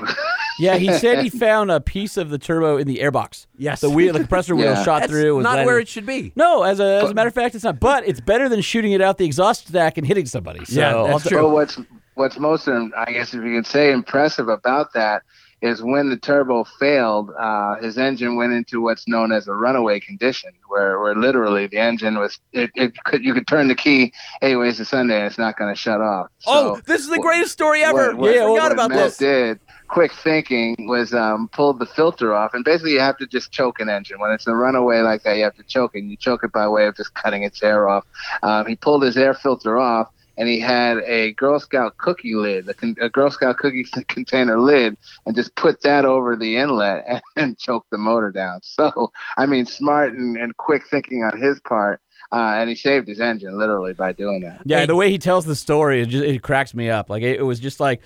I had this box of Girl Scout cookies in my back seat, and you're like, "Yeah, man, anybody would, right? Of course." Right. But it, but you know the, the truck's a daily driver. He he maintains. He takes his uh, his daughter to school in the truck and, and uses it like that. So why wouldn't the cookie box be there? Why not? hey, so, KJ, what was your what was the, the thing about this year that impressed you the most? Wait, wait, hold on a second. How do you move on without asking if it was Do-si-dos or Thin Mints? It doesn't matter. I think it was just a box. I don't know that there was any cookies in there. In my mind, I imagined it being Thin Mints. It has to be Thin Uh, Mints, right? right? Like that's. I, I think that's the best, uh, the most um, probable choice. Right. Okay, so KJ, out of all the vehicles, uh, you know, obviously you guys go and you pick a bunch of vehicles, you put them in the magazine. Your readers decide who goes to DPC. This is really a, Yes. an event by the readers for the readers. And so you don't always know what you're going to get. Yes, you vet them. Yes, you you go off of the specs they sent. There's no way for us to validate that until they get there, right? So, Correct. were there any vehicles that came that you were more impressed with than what was on their spec sheet, or were there any surprises for you?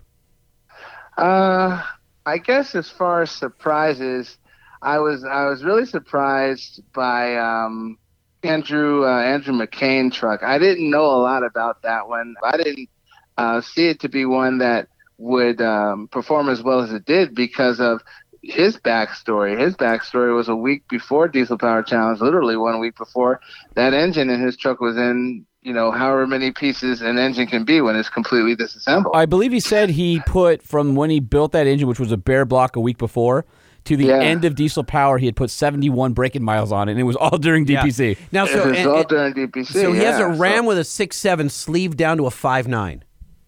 I believe Mm-hmm. that's what he did. and he wanted to strengthen it because before he found out that uh, he had he had blown up some other motors. He showed me a couple of other engines, or one engine in particular that he had. Uh, it was just he painted the walls with engine, and so this one he was going to make it a lot stronger. Um, it, you, you know, you don't normally think of you know mix, making the displacement of the engine smaller, but he did that, and it turned out to be a, a huge advantage. Um, and he was just he was that guy who's just going to be steady. He was going to cream all the guys just by being patient and uh, and consistent. And he had a lot of horsepower, a lot of torque, but he won. Yeah. He won everything. He you know uh, not everything, but um, Richard Coker ended up winning. Richard Coker had a Duramax with uh, crazy compound turbos with massive horsepower. Yeah, his Um, truck's very impressive. that that truck was amazing. I, I I couldn't encourage you guys more to go ahead and just kind of thumb through some of the footage. Um, Yeah, or, or you can go on uh, trucktrend.com and go under events to Diesel Power Challenge, and you can see a write up on each of the event, a write up on each of the competitors and their trucks. Uh, a lot of photos. So check that out. Check out uh, the Motor Trend uh, YouTube page. It's archived on there, the live stream. we have something else coming up, but I before we move on, KJ, I just I you did a great job hosting. I thought the banquet was really cool. You said a lot that meant a lot to the competitors. So I just I'm I'm appreciative. I wanted to let you know that. Thanks very much, Lenny. I appreciate you guys being there and um, having Gale out there. That was a highlight for me. You know, you asked what were some of the highlights and everything, but having having Gale take time out of his schedule to come see what we're doing, and um, just a one last quick note. What really uh, meant a lot to me, meant meant very very much to me was uh, while we were at the sled pull, um, Gale. Uh, I just had a quick moment to just check on him and make sure he was having a good time and was he okay and everything. And uh, he says, "You know something, man, this is really cool." And for you know, for Gale to say something like that, and and we always say, you know, keep things a hundred. And I know that it was a hundred. Him saying that, I, that made me that made me feel like we were doing something right. So uh, I think so, too. I, I appreciate that. No, my my pleasure. I'm glad we had a good time, and I don't talk about banks that often, as you guys know. I don't. I don't. We don't. I don't talk about. Banks. You that talk often. about Banks every single episode. Absolutely not. A hundred percent. Source me. Absolutely I will not. source you. You talk about Banks every episode. No, that's not true. And we do love Banks, but you talk about Banks every episode. That's not true. Hundred percent. I'm going to go toe to toe. Okay, let's do Let it. Let our listeners- all right, listeners. Yes. Send us emails. Truckshowpodcast at gmail.com. Uh, me talk about it All the not time. our listeners, not All not emailers. No. Okay, all the time. dude. I always say this too that I feel smarmy if I do talk about it because my day job. But then you do. I'm setting it up because I need to tell the story because KJ just brought up Gale. Okay, I'm just saying. So here's the thing: is that I'm just Gale- saying, don't say that you don't talk about Banks. That's all. okay? Fine. I'm going to talk about banks every show from here forward. You already do. It's no different. It's just What- normal. Don't be a dick. I'm trying. Would you just get with your question? So the thing is, is that we instrumented all the trucks, and a lot of the guys. Who did? first- Banks? Gale. yes, Banks. We instrumented all the trucks with an iDash, right? It's, and a lot of the guys, KJ, were like, "What is what is Banks doing here? What do they know about big horsepower? They're the clean diesel guys, blah blah blah." And they were kind of offish at first. They were like, they didn't really get it. So they were being perfectly nice gentlemen. We gave them equipment to put in. They did it. They do everything we asked. But I could tell that they weren't really embracing it. But when we took the data, little tiny micro SD cards that we collected data on on all their iDashes, and we gave it to Chris, the engineer, and he put it up on uh, and, and created graphs, and we started showing these guys the data. And Gale spent an entire day talking to the competitors about what their trucks were actually doing. The whole dynamic changed. The whole dynamic changed guys like Darren Dutton, who are awesome, who I really dig. He had a, a Ford 6.4. He was like, uh, you know, what's I don't get this whole thing. But when we sat down and went through the data and showed, like, hey, you're losing power here, or you're gaining power, you're not realizing here, blah blah blah. It changed everything, and it was a really cool moment that these guys, I think, I, I think they, I think they cherished it. Like it was really neat. Um, Yeah. And so I appreciate you having us up there. Enough. I'll get off my soapbox, but I was happy to be part of that. Was Banks happy? The company or Gale? All right. So just, just in, in full disclosure, and I'm gonna do, I'm gonna even the field here. All right. Uh, Diesel Power Challenge 2019, presented by XDP. The live stream was sponsored by uh, UTI, KC HiLiTES, Fury Tires, AMSOIL, ATS, PPE, Pacific Performance Engineering, ARP, which is the studs that every diesel guy has, Victor Reinz, which is a division of Dana Spicer that has uh, gaskets and sealing gear. Which saved Matt. Well, it did. he actually used their, their head gasket. Yeah. and of loves course, last but not least, Banks. So there you go. That's all I'm saying. Oh yeah. all right, all right. So here we go, KJ. We got something really cool. We sort of have a, a treat. I'm sure you've heard all the buzz about Josh Chapman over at CFT Performance in Collinsville, Illinois. You mean with his Titan XD that's doing wow, how many horsepower? Uh, over 600, over 1,000 pound feet of torque. Yeah. So, KJ, if you want to hang out with us on the phone, we'll uh, we'll patch Josh in, and then uh, it can be all four of us talking diesel. If you want to continue the diesel theme tonight. That sounds like a plan. I'm here. All right, All right. let's uh, let's dial them up. All right, I think we have KJ and we got Josh on the phone. There we go. This is the first time we've ever done this. Oh, hey, what's going on? Josh, this is awesome. How we doing? we're good. We're good. Hold on one second, Josh. We have an oh. intro to play for you. Hang tight. Don't move because you are an innovator. Innovator, moderator, truck show. Innovator, moderator, truck show. Innovator, moderator, truck show. Innovator, moderator, truck show. Truck show. Truck show. Truck show. Man, that hurts my throat. Uh, that was that was amazing. Glad you like it. Glad you like it. So as you know, uh, or maybe you don't, Josh, uh, we also have KJ Jones on the on the horn. He is editor of Diesel Power Magazine and uh, Mr. Truck. What's so up, KJ, oh my God, dude! I saw you over at UCC, and you're like, "Who are you?" All right, so for all of our listeners, this is the very first time we've patched in two people at once on our phone, and we're doing four people in the show, and only two of us are in studio. Yeah. This is like a, a, a That is technological masterpiece right now. I wouldn't go that far. A modern miracle of science. This is amazing. Not only am I in just grateful for being on here, I've been listening to you guys forever, but man, it's been a long day. no problem. day. I saw your social today, and it looked like there was a green compound turbo setup sitting on top of a certain five liter Cummins. Uh, and I think we need to talk more about this. Obviously, uh, our listeners have been uh, pointing us in that direction and tagging us on social. And then we got to talking to you on Instagram and direct messages and said, okay, enough is enough. We've seen the, the, the dyno sheets, we've heard the rumors. We got to call Josh, and uh, we really appreciate you coming on. So, this is Josh Chapman, owner of CFT Performance out of Collinsville, Illinois, and he is the de facto five liter Cummins Titan XD tuning expert right now, and uh, he's doing some amazing things. So, Josh, why don't you uh, bring us up to speed with what the hell you're doing out there in Illinois?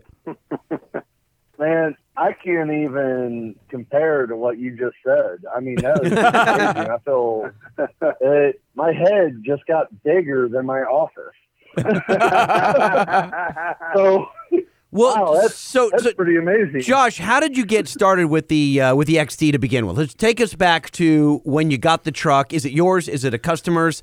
Oh, well, well, uh, you want the short story or long story? I mean, Whichever one you feel like telling us. blah. Let's take a long story, and make it short. Long story made short is I bought uh, Ram 1500 EcoDiesel.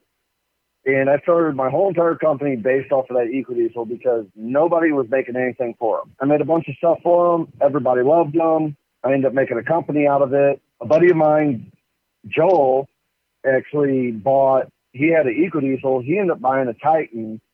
And I literally like, hey, send me some of your factory parts so I can try to get some measurements and so forth. And then next thing you know, I was in the Titan market and I was doing Titan stuff all because of him. And then like Walter and the rest of the team, Venom Racing and everybody else just really compiled me into it. Finally, when it all comes said and done, I end up buying a XD truck. I want to say in November, right around the same time when my uh, baby was born. It's a great time to do more R and D and crazy stuff whenever you have a newborn baby. Let me tell you all. About it. yeah, I know that story. Holman knows it. Yep. So end up going with stainless diesel. I've been I've been using stainless diesel products for quite a few years as a customer. Found out their turbos just really really work. when it was all said and done, I had this idea for the last year and a half that I wanted to put one of their turbos in one of these trucks. I ended up doing it whenever I bought my truck. When that happened, next thing you know, we did 550 horsepower without any real tuning revisions, factory fuel, factory trans, everything's 100% factory except for I removed the turbo and did my EGR Solutions kit. Next thing you know, we did 550 horsepower, added a new intercooler from Mishimoto, and we found out we can make 603 horsepower over almost 1,100 foot pounds of torque on a single turbo, and all complete. Me, anyone who knows me, I just just don't stop. So I was like, hey, let's do something really stupid. And Let me that was- pause you for a second there, Josh.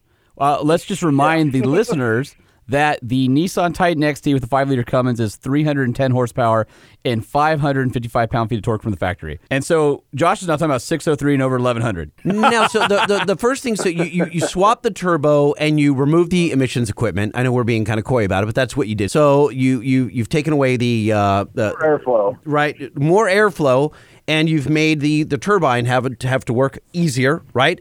Which Oh, means yeah, definitely. which means the, the, the compressor has an easier job as well. It's got more boost. And uh, did you do anything to the air intake system? Did you put a new a new filter? Make make it free flowing? What'd you do there? As far as all that goes, I've been using Green Filter, USA filters on uh, everything. They just seem to be the best as far as they're kind of like an oil filter, but not an oil filter. They're washable, they're cleanable. As far as the heads and everything else, everything is fully factory stock. Uh, going to the single turbo kit, I do port and polish the intake manifolds. I made a fabricated intake manifold, and after a little bit of testing, and I found a few people that do some flow bench and so forth around here, kind of local. I've had other people help me out in the process.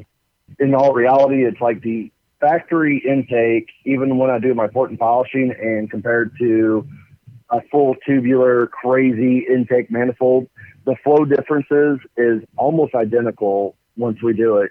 The restriction is actually in the heads more than anything, which hopefully later on, if I blow this truck up that I'm working on right now, If or when.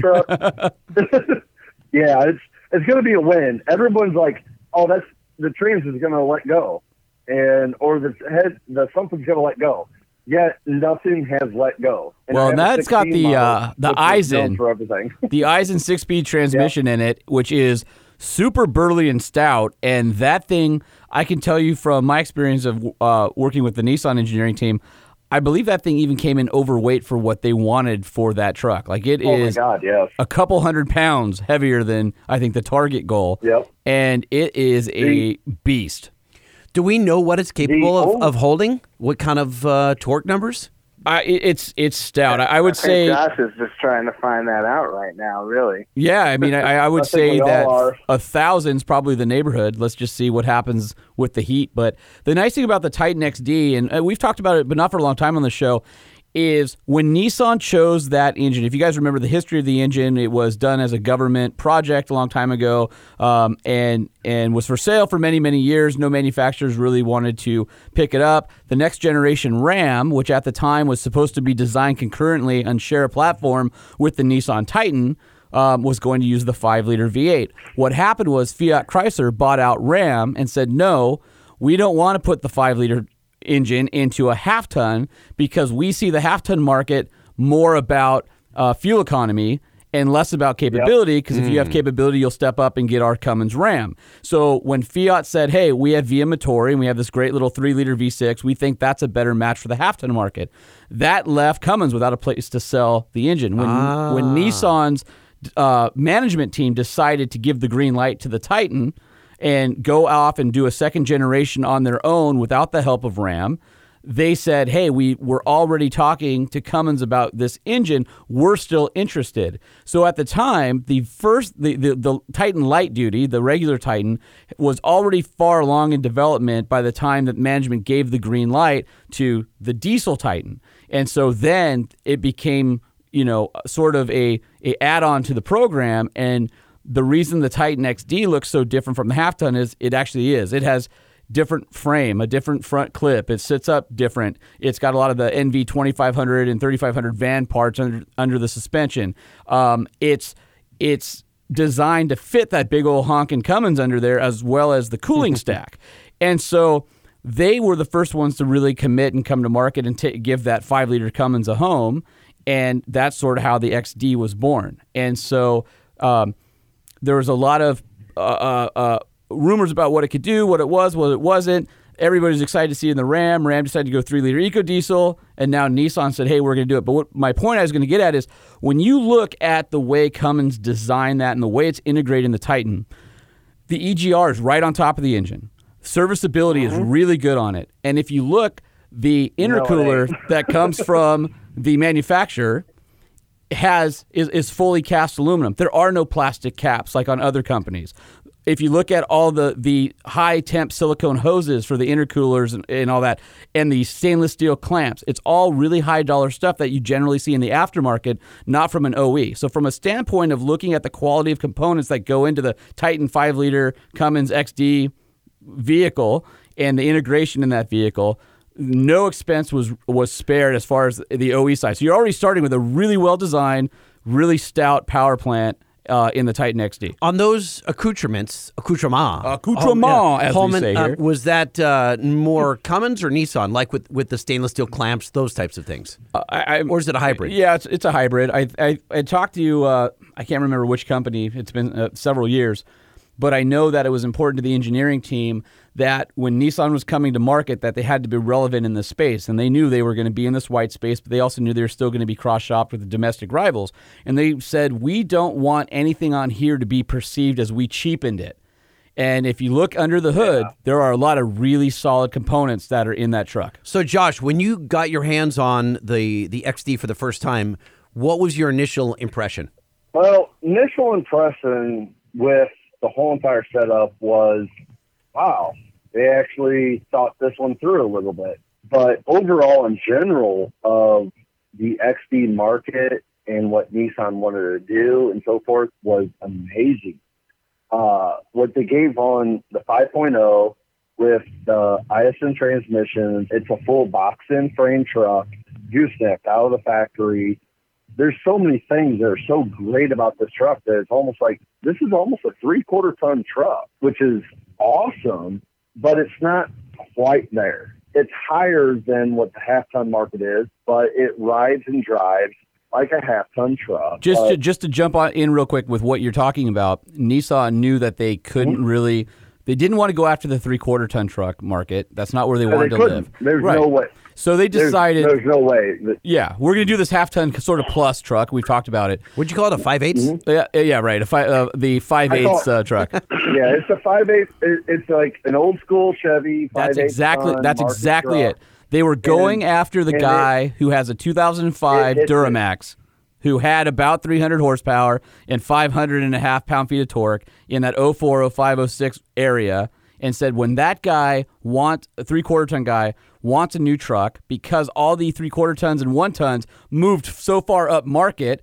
Somebody might not want a 800 or 1,000 pound feet of torque in a daily driver. They may say, listen, I'd rather have more fuel economy and less displacement than have a thousand pound feet of torque. I don't need that in my three quarter ton. I might want that in my one ton dually, but I don't need it in my three quarter ton. So Nissan said, hey, listen, we want to go after the guy who's replacing his 10 year old truck, and we're going to park our power ratings right in the middle of where that guy's already comfortable. And if he sees, hey, listen, I don't need every, that, you know, it's too much truck or overkill to go all the way into the, the current three quarter ton, here's a nice option for you. And that's Right. sort of where it was positioned. that's definitely where Nissan hit it, and that's where I keep on explaining to people. It's like because I came from the half ton diesel market, I came from the three quarter one ton diesel market. I've owned diesels for the last ten plus years of my life.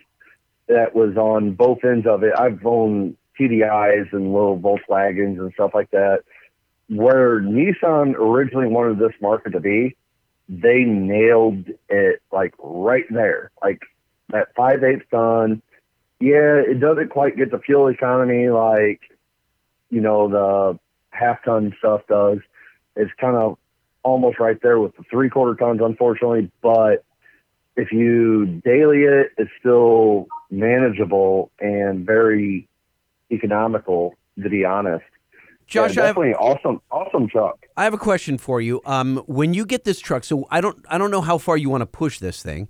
You said you kind of joked it like until you blow it up or break it or something or break the transmission, whatever. But what's the what kind of endurance testing do you want to do with this truck? For example, are you just trying to make it a dyno queen? Like you're just going to push massive numbers for five, ten s- seconds, or do you want to get this thing where you've got compounds on it, but have a huge intercooling system and be able to tow, you know, a a, a, a a really, you know, say a 36 foot bumper pull trailer through the mountains and have it not overheat? Like, where do you want to go with this? Is it usable or is it just stunt? be honest, where I'm at on it right now, and the fact that I end up putting a 472 compound turbo with a 363 on it, dyno, and then hundred, then there's hundred over injectors from S&S. I mean, at this point in time, It's I'm kind dyno. of like Right. I'm dead. I'm dead. I'm dead. No, it's actually not dyno. It, believe it or not, I want to be able to. First off, I want to see what the limitations of this is. Nobody else has bothered to see what the limitations it is. A whole lot of other companies have not been involved, I should say, with the 5.0 platform with this. So someone has to be out there to go, well, know what? I'll just push the limits and just keep on going and going until the side of the, you know, motor ends up becoming a window, to be honest. So I'm kind of going in that aspect of I want the most power to see what's going to take until I start bending rods and so forth. Not only am I looking at more manufacturers, like I want I want more aftermarket support, stuff that I cannot do in my little ass shop. It's I want stuff I, I want other people to realize to go, oh look, there's thousands upon thousands of end users with these trucks, and they have all these issues from the factory. Let's see if we can get some aftermarket support on. Let's get some new rods. Let's get some new bearings. Let's maybe a better crank. Uh, let's do valve springs, retainers, rocker arms. I mean, everything from every detail down is what I'm hoping to accomplish in the end is what I'm really going for as a goal. I do still have a 30 foot camper. I still tow with this truck. I want to be able to have 500 plus horsepower and towing with this and EGTs be manageable and so forth. I want to show that there's things that we can do to make it even better than the platform that it is, just like any other aftermarket company that is actually out there, to be honest. All right, so that that does answer my question. So you are going to tow with it because to me, it's more impressive, uh, uh, more impressive as a consumer seeing you have 600 horsepower towing with no issues, with no you know uh, uh, heat issues, that type of thing, Ther- thermal manage- management. right? And I, I don't know, KJ, what do, where do you, what are your feelings on this? excuse me, I definitely would like to see, uh, you know, see this and what Josh is doing presented as as usual, as usable. I'm sorry. You know, here we are in the um, you know, on the heels of Diesel Power Challenge, and we presented and we worked out trucks that towed, that you know were drivable, that um, you know presented for the most part as uh, consumerish performance trucks. You know, modified consumer um, um, utilitarian truck. So, you know, the Nissan um, Titan XD, first and foremost, was constructed as that. It's great that Josh is finding performance um, avenues with the with the engine platform. That's fantastic. But uh, like he said, he wants to do that with his with his travel trailer and such. You know, the videos of doing that, I think, would be as much of a home run as the videos of, of the burnouts and stuff that he's doing in the dyno numbers. My ultimate goal, first, like I said, I want to find the limitations of what this was designed and engineered to do and make it better. I've talked with a bunch of people that actually had their hands involved with the 5.0 Nissan Cummins platform, and I've heard it's like, yeah, we didn't want that turbo setup involved. We did get everything else that we wanted involved. I've still not had a single slip issue so forth out of the transmission out of mine. We dynoed out 603 horsepower, almost 1,100 foot pounds of torque. I still hook up to a 12K trailer camper and I still tow with it.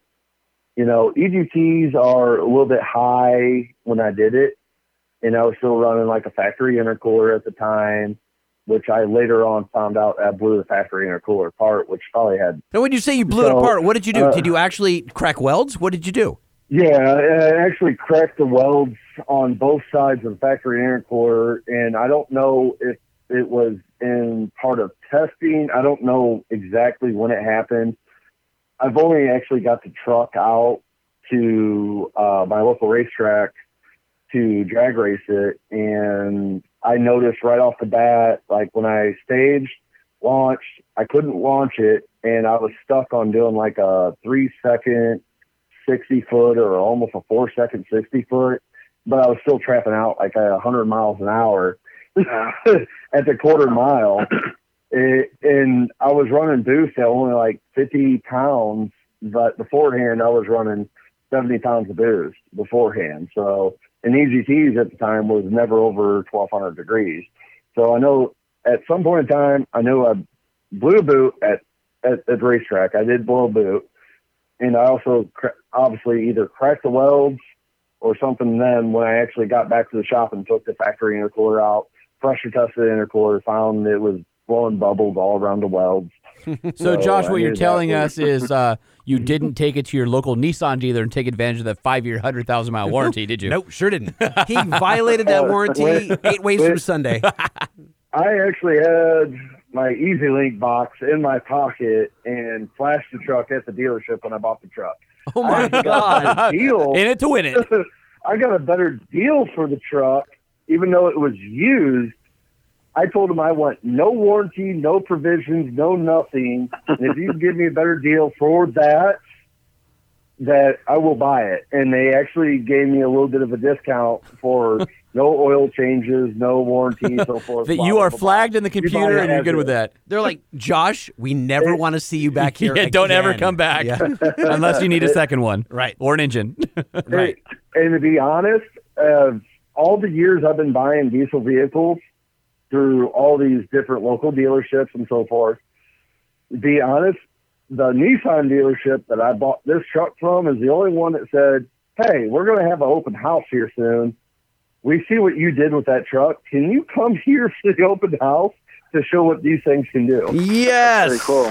That's pretty cool. That's awesome. I, I'll take that all day long. Now, Oh, the crowd's going is your wild. Hold on. John? Okay, so Josh, where are we with Walter Cheney? Where does he come into the mix? Because he was the first one with a high horsepower Titan XD that we became aware of on the uh, the Truck Show podcast. Walter messaged me a couple of years ago, and I'll be dead honest. I've always been a big three type of guy. I've usually only owned Chevys, to be honest, like on a Duramax. He messaged me, and I was like, "Who the hell is this guy? He just wants free stuff." We ended up becoming in great relationship. I love Walter, Alex, and Faye because they are just the greatest people in the whole entire world. Yeah, he just literally messaged me out of the blue whenever I was starting to build some of the Titan stuff, and I found out uh, Al had a Titan, which is also a 16 model SV, just like mine, four wheel drive. Mine's a two wheel drive, and next thing you know, we just hit it off from there. Now, and so, that's Josh- how Walter and I, and everybody. So Walter is just a regular dude, right? He doesn't own a shop or anything like that. He's kind of become kind of a, a race team owner, but Venom Racing. Venom Racing, right? But it's not Yeah, like an Venom Racing. official, right? It's not an official shop or anything like that, correct? As far as I understand, yeah, that's correct. I mean, he is just literally uh, Joe Smo that is a racing family. They've been doing truck pulls, racing, ice drags, all that stuff locally to bring the family together. They've made something out of it, is what really it all ends up being. I mean, they've been a racing family. That's what's held their family together is because all they do is drag racing, sled pulling, and so forth. That's and they awesome. Just test the limits of the Titan, and they are the really the biggest staple of the Titan community. To be honest, I mean, they're the ones that really push the Titan industry, and they've done nothing but push me. I mean, it, if it wasn't for them, I probably would not own a Titan. I would not be doing what I'm doing, and because of them. So uh, just give a shout out. So Walter's a friend of the show, and uh, Walter has been on the show before. But I want to give a shout out. TeamVenom.racing is his website. You guys should check it out. And uh, just like Josh is saying, they have embraced racing the Titan. God love them. They're out in Big Three country. Pulling up in a Nissan Titan and kicking ass at racing and, and all. They're all- definitely the, the odd All man out. long. So where where was this uh, kind of a, a rivalry? Was it was it made up, or when Walter was calling you out saying, oh, "I got more power than you," and then you were going back and forth? Was that just online kind of trolling the world, or did he Uh, actually at a point have more higher output than you? I guess it's a cat out of the bag at this point in time anymore. After UCC, and we decided to make a whole bunch of call out videos just to instigate each other. He's if you know Walter, he's a gas guy. He's a gas Titan guy. He is amazing on the gas side. He has little but enough knowledge to make himself dangerous in the diesel world. So what ended up happening is Al is the only uh, diesel titan in that community, and I'm a big sponsor for him. I love Al to death, so forth like that. But I was like, come on now, uh, let's make some videos, and we kind of like did it more like WWE style, where we're doing these stupid call out videos. Got it. Then Okay. he just one up. He just one up me in that last video, and I'm like, I can't compete with that. Like, you made a six minute long video that was amazing, and I can't compete with that. Right? All right. Just- so you were don't have the trolling us. to. That's what really was happening here. We were we fell for your bait. Yeah. We took the bait. So- yeah. So Josh, what parts do you have available currently for Titan XD owners, and what what's in the pipeline? the list goes on forever. Everything from cold air intakes that to the EGR solution kits, uh, test pipes that work for your exhaust. I mean, the list really, really goes on. I am working on uh, different EGR solution kits that will retain uh, factory EGR cooler, but it's going to be more like quote unquote bulletproof. I'm also looking at going to more of the green side, I guess you could say, of performance of this industry because we found that EGR coolers have been such a unfortunate standpoint of failure for these Nissans. So I'm trying to work on them and get those out to the public. As far as this like compound setup, this is this compound setup was just literally uh three o'clock in the morning and too many beers in. Love the honesty. I, I'm gonna I'm gonna be dead honest. It was like, oh look, uh, S&S wants to help me out with some injectors. Let's try to throw all the fuel and all the air into this and just see what ends up happening, type of thing. So where are you at right now Go with ahead. the compounds? I just posted a video of me driving it, so it's all on. It's all working. Uh, I got a bunch of tuning revisions that I need to do. I'm working with a lot of tuners on it, uh, both CPP and also PPEI, and so we're working on trying to make this more functional so we can stage it. I want to drag race this. I want to daily drive this with the compound setup. The factory hood obviously does not fit by any means. Yeah, with the thing. compound. I saw how much Uh, higher the compound was in the So what are you going to do about that? So I do. I Power dome? did order the only. Uh, I I just ordered uh, factory fi- uh, one of fiberglass hoods from the only company that makes them for them. It actually has the clearance I need to shut the hood. Oh wow! So I got a fiberglass hood coming from it.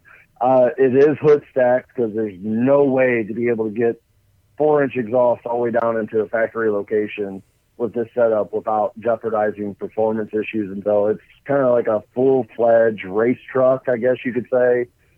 But it's still going to get daily driven. It's still going to tow. It sounds like you're going to get there. Yeah. It sounds like you're, or you're going to blow it up trying. I, I, I am Yeah, yeah, curious, uh, yeah, KJ. what- do you have any questions for Josh? Uh, uh, you know, or obviously Lightning and I, our uh, our technical expertise delving this deep is uh, probably reaching its threshold. So for those of you who are out there who that was about ten minutes ago. yeah, right. so I'm, I'm just curious from Diesel Power Magazine side, what are some of the things that you're looking at or curious about as Josh goes forward with the uh, the compound setup? Well, he sort of touched on it. Um, you know, thinking about um, approaching or pursuing compounds or even a single with calibration that might be, you know, that could be clean. And then, you know, with that said, the power will be the power, not necessarily going for that magic thousand or something like that, but you're at 600 and change now and 600 and change with your solution system and all of that. Um, are you thinking about developing parts or, or a system that could try to be within within compliance um, so that if there is a way for that to go out into the market, let's just say, and have people that go out and buy a brand new Titan not have the concerns that they might have if they, you know, were to shop with you right now. That's actually been my main goal, to be honest with you, KJ. I don't want to remove any compliance components. I actually do not want to. That's not my end goal. And I'd rather fix the problematic parts that are more in that situation and be able to put us into a, a point where it's like, oh, look, we can have the 500 horsepower. And Right. just unfortunately, right now, for marketing and funds and so forth, it's easier to remove all those compliant parts to show, oh, look, this is what we can do to produce this performance. But I have been shifting my goals for like the last year, year and a half, even though I've only been in business for like three years. And it's like, I want to be able to go, you know, I've been looking at like the options of like doing more like a, uh VGC style turbo. VGC, that, yeah. Like, yeah, it's more like a Duramax style to put in Right. one of those motors. In one of my R&D uh, chat groups and everything with a couple of other, you know, beta testers and tuners and so forth, we were t- just talking about it yesterday. I want this thing to not smoke. I don't want smoke. I don't want unburnt fuel. I don't want all this wasted power. I want it to, you know, throw the throttle down and go. And also at the same time, I want it to tow and be compliant. And, and that's where I've been kind of like shifting a lot of my resources lately on just racking my brain on this stuff, on trying to like, what's it going to take? Like, can, uh, I think, uh, Corey Willis, like we're planning on trying to do with his 5.0 Cummins, we're like wanting to do a twin setup with S200 turbos. We're going through the flow data and so forth like that. If we could get this to like work and most likely be able to produce lower emissions or the same emissions as what it is in factory. As a factory truck, That's yeah, a- you guys would be absolute heroes if you were able to do that. And it's good that you're thinking that way. That's all I'm saying. You know, it's cool. I mean, Yeah. I, it, kind of when you said that uh, you saw me at UCC and I didn't say anything to you. First and foremost, I apologize for that. But um, No, that's all good, KJ. but but I did I did notice you, and I didn't know who you were. But on the uh, little side street next to the track, I was uh, coming into the track area, and I'm going to guess it was you. Go alongside the uh, the campgrounds. You know what I'm talking about? Yep. Alongside the campgrounds, and um, you were going the opposite direction. I was like, "Oh wow, that's a Titan!" And you lit up this Brody that went half the block, dude. And I'm like, "What was that?" look, look at that. The, the Truck Show podcast putting people together, Match- right? mat- ma- making matches. So, Josh, w- do you- would you say, is it safe for us to say that right now you are trying to prove the limits of where the trans, the engine lie, and then you can go back knowing what those ultimate limits are and do it around an emissions friendly environment. So right now you're getting to the point where you can say, okay, I know where the end is. Now I can back up and do it safely and do it cleanly and let's see where we land. that's exactly the ultimate goal is we have to know what the breaking limits are before we can really you know and so we first off you need to know what the breaking limits are just so you can be able to go all right we're going to do this in a racing application for racetracks dynos baja whatever you want to do. We know we've got to know what the limits of the block and so forth the rods and everything else is until we get there. And then also on the flip side, it goes, okay, what's the limits of the factory turbocharger? What's the limits of the factory block drive pressures? And ultimately, it's literally a double edged sword because we want to know what it takes to break it, and then we want to know what it's going to take to make it more efficient to give that power the get rid of the pedal lag. That's ultimately the goal. KJ, if you probably saw the truck driving back over to uh, campgrounds and so forth. It might have been in the time when Corey was actually driving my truck. I saw that Yeah. video. What's funny is I was you posted that video on your on your Instagram. Yeah. Corey was in the driver's seat, and you were sitting co-pilot, and he was going around testing his new uh, uh, his new um, uh, uh, tune. And he was like, "No, I know where I could get more power out of it." And he's like, "I'm going to do it here." And you were like, "Oh, I'm really excited." You were salivating over his tune, Dude, and was- and and he was saying was to you so that it.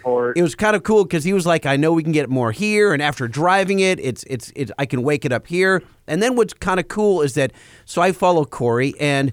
Corey is in the process right now of building a brand new dyno cell in an emissions lab at PPEI, and that's going to be a really Exactly. cool spot to be associated with him. And I hope that he can pull it off because he's one of those guys that has been uh, well, it's, he's he's trying to clean up his act, so to speak, in, a time when he really needs to quickly. But he's a really really sharp kid, and I'm excited for him to. Oh, God, yeah. And I'm excited to him to work with with guys like you, especially when there's so much popularity about this this this Titan right now. Like I think that you're Oh, on the leading edge of this platform, and it's it's super cool. And if you guys can pull it off, big horsepower, and work with guys like Peter Treydte at SEMA, maybe get some help there, and um and go and get this thing like fully compliant. It's going to be badass.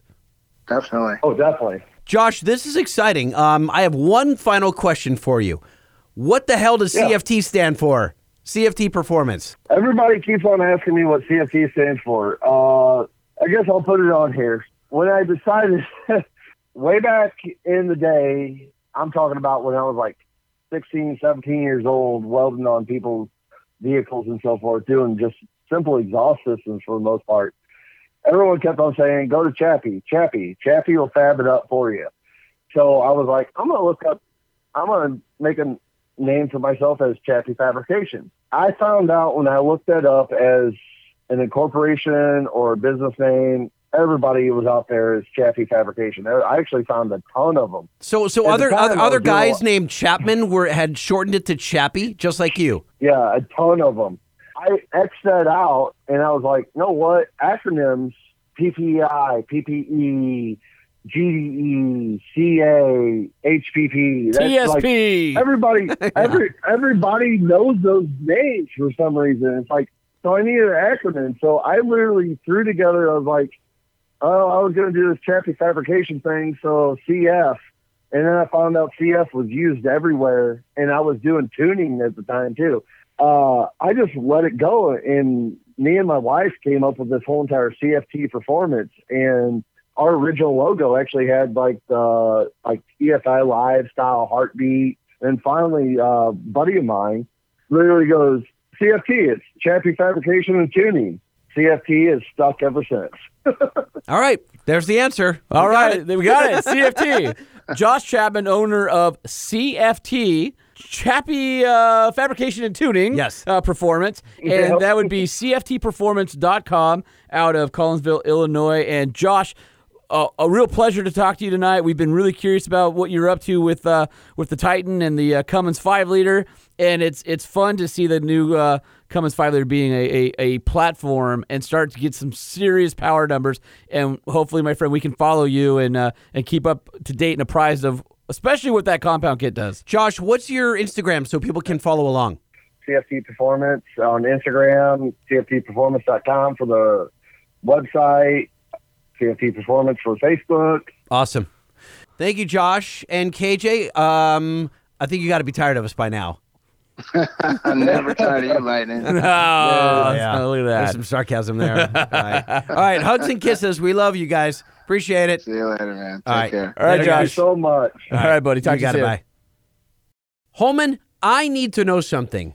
Um, what would that be? What's new in trucks? I'm gonna tell you. What's new in trucks? We need to know. What's new in trucks? We need to know. What's new in trucks? We need to know. Lifted, lowered, and everything in between. What's happening in the world of trucks? Oh, oh we're rusty. sloppy. We're so That was rusty. so sloppy. Wow. We, uh, Ah. suckage is uh, bleeding over into the show. we'll get better next week. We'll be we'll be better. What do you got? Hey, did you uh, hear that Ford is going to scale back on five liter V8 engine production? I didn't. And are you going to start every story with, "Hey, did you hear?" Yeah, of course. okay, all right. Uh, and so, uh, No, I didn't hear that. The F one fifty, the five liter take rate is declining, Oh. which is it's kind of sad. Mm-hmm. V8's going out the door there at the old Ford factory in the F one fifty. Hmm. Buyers can now choose between the two point seven liter Mhm. EcoBoost, Yeah. the three liter diesel. How's the diesel doing? I heard it was kind of a dog. From I, I've heard from two dealers that they can't move the darn things. Uh, is that true or is that I don't know. bogosity? No, I I think the thing about diesels is very regional, and uh, I haven't seen the numbers on the uh, on the F one fifty diesel yet. Hmm. Uh, so 2.7 EcoBoost, the 3 liter diesel, the 3.3 normally aspirated V6, and the 3.5 EcoBoost, and the 5 liter are all available in the F 150. That's a lot of choices. a lot of choices. Yeah, A too lot of engines. Yeah. many. And it sounds like the first one that's probably going to go uh, bye bye at some point will be the 5 liter, which is Mhm. one of my favorite engines. It's so very sweet. Mm. And um, I like it a lot. Uh, the good news is there there won't be any job cuts uh, for the uh, Canadian folk who manufacture that. They'll be moving over to the Windsor Engine Plant Annex to support 7.3 liter Power Stroke production. Why do they call it an annex? Because it is in addition to. Oh. Okay. All right. All right. And that's what's new in truck. Hey, did you, That was it. Hey, did you hear? There was some funky spy photos out there of a regular cab Raptor. A r- there was? No, I haven't seen them. Can I Uh, turn your laptop sideways? And that is weird looking. A regular cab Raptor. That's odd. Now, some people say it's a test bed for future Raptor technology. Future Raptor technology that might, uh, you know, uh, have a V8 in it. Mm, so you know what's up. No, nope, Yes, not you at all. do. Or some people say it's a development mule for the Bronco. What do you know? It's embargoed. Embargo. I mean, I don't know anything about this truck. I'm just pointing out that it is very, very, very interesting. All I'm saying is it's a regular cab Raptor with a five foot bed and two seats. Hmm. It's a shorty. Hey, did you hear? uh, the The wheels are coming off the train, man. Keep it going. Keep it going. Did you hear it? Did you Uh, hear? Are you seriously every time? Did you hear? All right. Yes, I heard. Three liter Duramax, straight six. Uh, what about it? The power numbers. N- uh, I thought we already knew these. Okay, well, I'm just reminding you because it f- leads into something else. Okay. 277 horsepower, Mm-hmm. 460 pound feet of torque. Sure. Respectable. all right, Love right, it. Yep, yep. Popular. Growing. Well, then uh, old Ram came around and announced their EcoDiesel numbers. Okay. So, So, I uh, had to one up them like they normally do. Well, so uh, as you know, um, manufacturers like to play games of chicken with themselves. And, uh, With themselves, with the other, with the opponent. oh, was it with the opponent? Yeah, you, can't play, play chicken, with yourself. Why not? Well, you can do other things that have chicken involved Nope. in the, in the uh, phrase. Nope, you but- sure, you sure can't. So uh, we all thought Mm-hmm.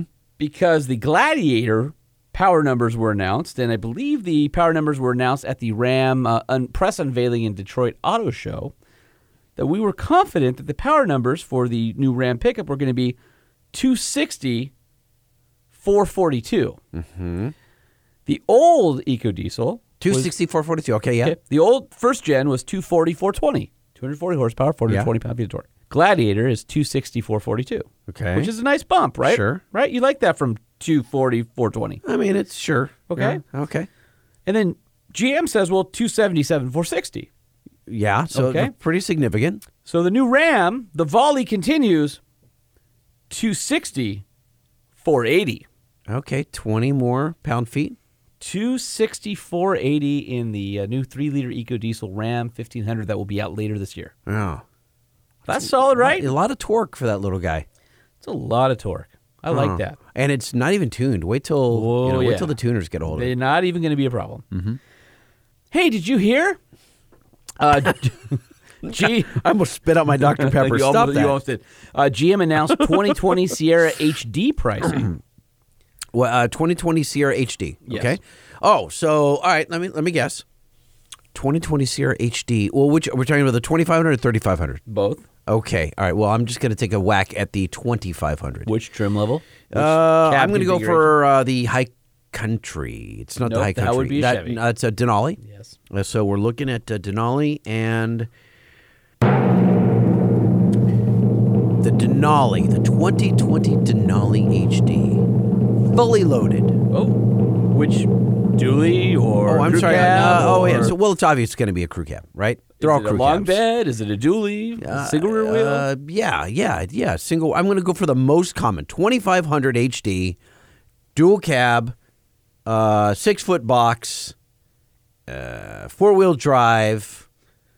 All right. okay, so crew cab, standard bed. Mm-hmm. 3500. Well, I was going to say 2500. Oh, you're going 2500. Yeah, that's the common one. 35s are. It's probably. So you don't want you don't want a dually. I do not want a dually. Hmm. No. Well, I mean, do I personally? Yes. No, no, no. But I in want our conversation. What? But no, for our conversation, I want to go with a common one. Okay, well, I Dualies I- are like it's okay, twenty to one. I don't right? have a 2500 Denali listed here. Okay, then do you have a dually then? I have a 3500 Denali listed. Okay, So all let's right. just go so that route. Add another eight grand on top of whatever we're talking. So now I'm at uh, all right, seventy-one. Crew cab, long bed, dual rear wheel, Sierra 3500 Denali, 67,895. Whoa, I was close. But I believe that's with the standard 6.6 liter uh, gas engine. Oh, so add another ten. Yeah, right. Oh my God, seventy. These are start, what? starting prices. Seventy-eight, nine. Yeah, probably. Holy before before options. crap! I I bet the new Ram you can get to 96 or 97. The Ford you're up there. I bet you the GMs will top out with all the accessories and stuff right under 100 grand. That would be my guess anyway. If I were a uh, what, what do you call it, a betting man? Mm-hmm. Yeah, I, I bet uh, within the next couple of years you'll see hundred thousand uh, dollars from the factory. Hey, did you hear? uh, the Highway Lost Data Institute. The what institute? The Highway Lost Data Institute. Highway Loss. Highway Loss Data Institute. Highway Loss. L O S S. Yes. I don't even know what that means. Highway Loss Data Institute. It's the name of an organization that uh, looks at auto uh, claims for repairing automobiles that have been in Okay, crashes. got it. There were some uh, rumblings from within the community that the aluminum F 150s would be way more expensive to uh, fix after a crash. And than that's steel not apparently true. According to the Highway Loss Data Institute, insurance claims for the aluminum bodied F 150s are about 7% less than the previous steel body generation. Is that because there are fewer of them? Nope. However, that claim frequency is approximately 7% higher, leaving the overall insurance losses for the latest F 150 about the same as the outgoing steel truck. Huh. So it's a wash. Yeah. Kind of interesting. I guess so. You would assume that aluminum would be more expensive, but I think it's probably damaged easier than in like fender benders, which is why there's a higher. Sure. But you would have thought aluminum more expensive than steel. And it melts. It does melt, but that's a different story for another day. All right, and one last thing. Oh, Where were you when you saw the uh, the puddle of melted aluminum that used to be a truck? Where- at my desk. N- n- no, what you were at uh, uh, Death Valley. Well, that's where it was. That's where the truck was. Okay. Yes. And one last thing uh, that you should know about. Mm-hmm. I mean, did you know about it? That's not how you phrase that. It's did you hear? Is that what I said earlier? Yes, you go. Did you hear? And then I no, I said, did you know? Did you no? You said, did you hear? Did you hear about? That's how you're supposed to start every story. I don't think that's true. Yes, it is. Did Are you hear- sure? Yes. Can we go back? 'Cause No, I'm pretty sure I said, no, did you know? No, no, no. The show's already too long. Did you hear? Lightning, did you hear? Lightning, did you hear? What? I'm excited to know your drop some knowledge on me. Go for it.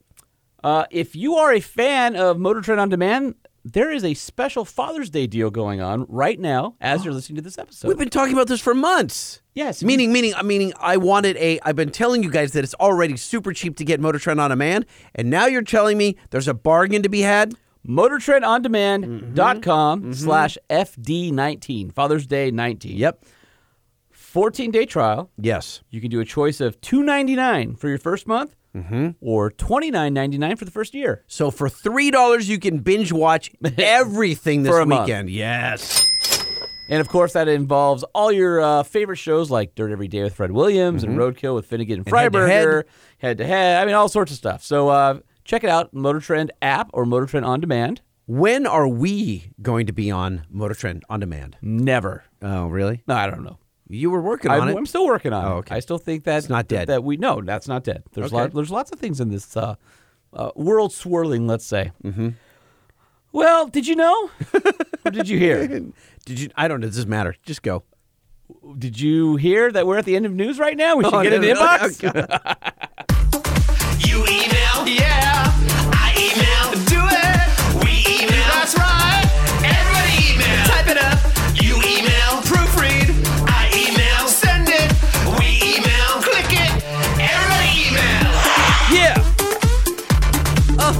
Huh. Uh. Where were we, Holman? Um, just the other day when you were doing your head bob. Oh, we were in Daytona. I think we were. Oh, we ran into the listeners. We were standing by the burnout box. That's right. And it was a guy and his girlfriend, and she was That was, complimenting it was us. Hunter backwards. Hunt, that's right, Hunter backwards. Yes. That was his Instagram handle. Yes. And his girlfriend listens and said that she can't get the jingles out of her head. Girlfriend And- or wife? Uh, oh, I don't know. Wh- wh- Whoever he was with, she was a pleasant young lady, and and then told you, uh, she's like, "Oh, I love the jingles," blah blah blah, and then you're like, "Oh yeah, and I dance too," and then Yeah, you, that was in the last episode. "Oh yeah, we did play that." Yeah, we okay, did. well that's where it happened. Okay. All right. Hey, why don't you read a freaking email?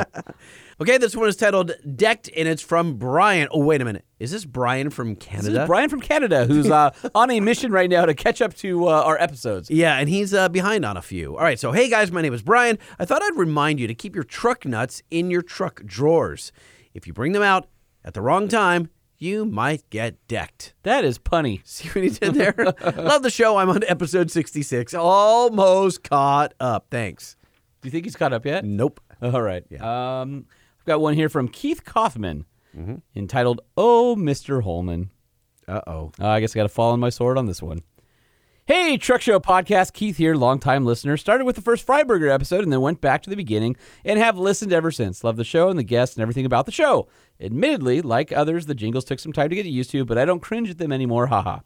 Anyways, I'm listening to episode 69 right now and had to send an email in response to Holman pegging the suckage meter when he was talking about the M3 with the fast revving engine. He calls it an E34, a six speed, and for the first time it came to the States, yeah, I realized when we were listening to the edit, I'm like, ooh, an E34 is a 5 Series, and this is an E36. Yeah. But I used to work for a mom and pop BMW Mercedes shop, and it has been about 20 years. So my BMW model uh, uh, coding is uh, a little rusty.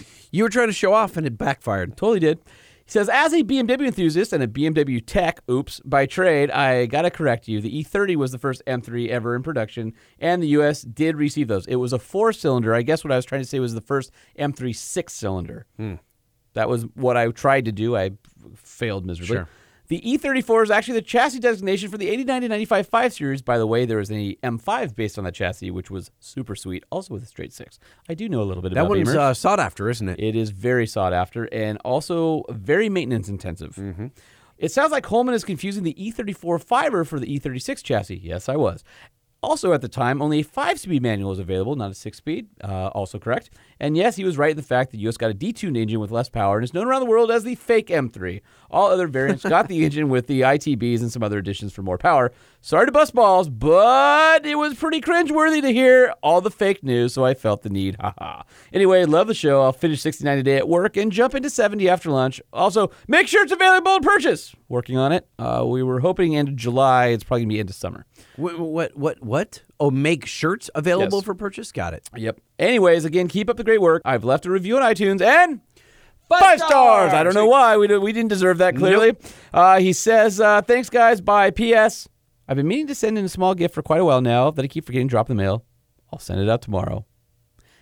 LOL. What's his gift? I'm What's- guessing he's, He's going to give us a gift? effing with us. Oh. Oh, yeah, because the t-shirts, we never sent anything out, yeah. Uh, this one is titled, This is for Lightning. It's from Tyler Cohen. Yep. And there's a word repeated about 60 times on this Are you going to read it? Mhm. It says backslash, backslash, backslash, backslash, backslash, backslash. I believe those words are broken up by backslash. backslashes too. They sure are. Should we tell people why? No.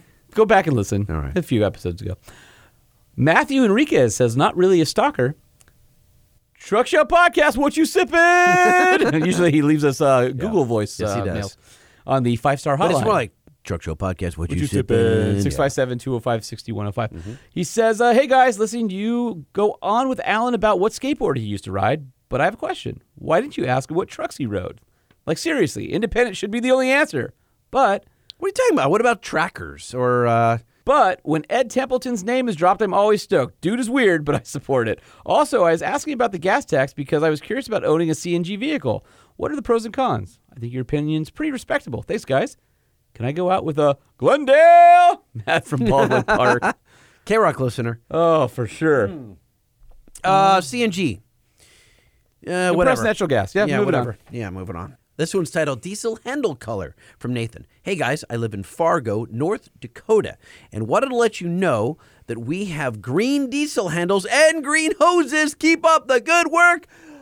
Five stars. Oh, man. That's one tally in your box. You're damn tootin'. I got this one uh, says, Thank you for being awesome from Ben Lewis. Lightning and Holman. Wait, I- thank you for being awesome. That's, that's what it says. Yeah. He must be listening to an old show. Oh yeah, very early on. uh, Lightning and Holman, I've been binge listening since your Gladiator bonus episode in February, and I'm almost caught up. I like Hmm, wow. that. Okay. thank you. I've learned so much and have grown an even greater appreciation for trucks and your jingles on my one and a half hour drive to and from work every day.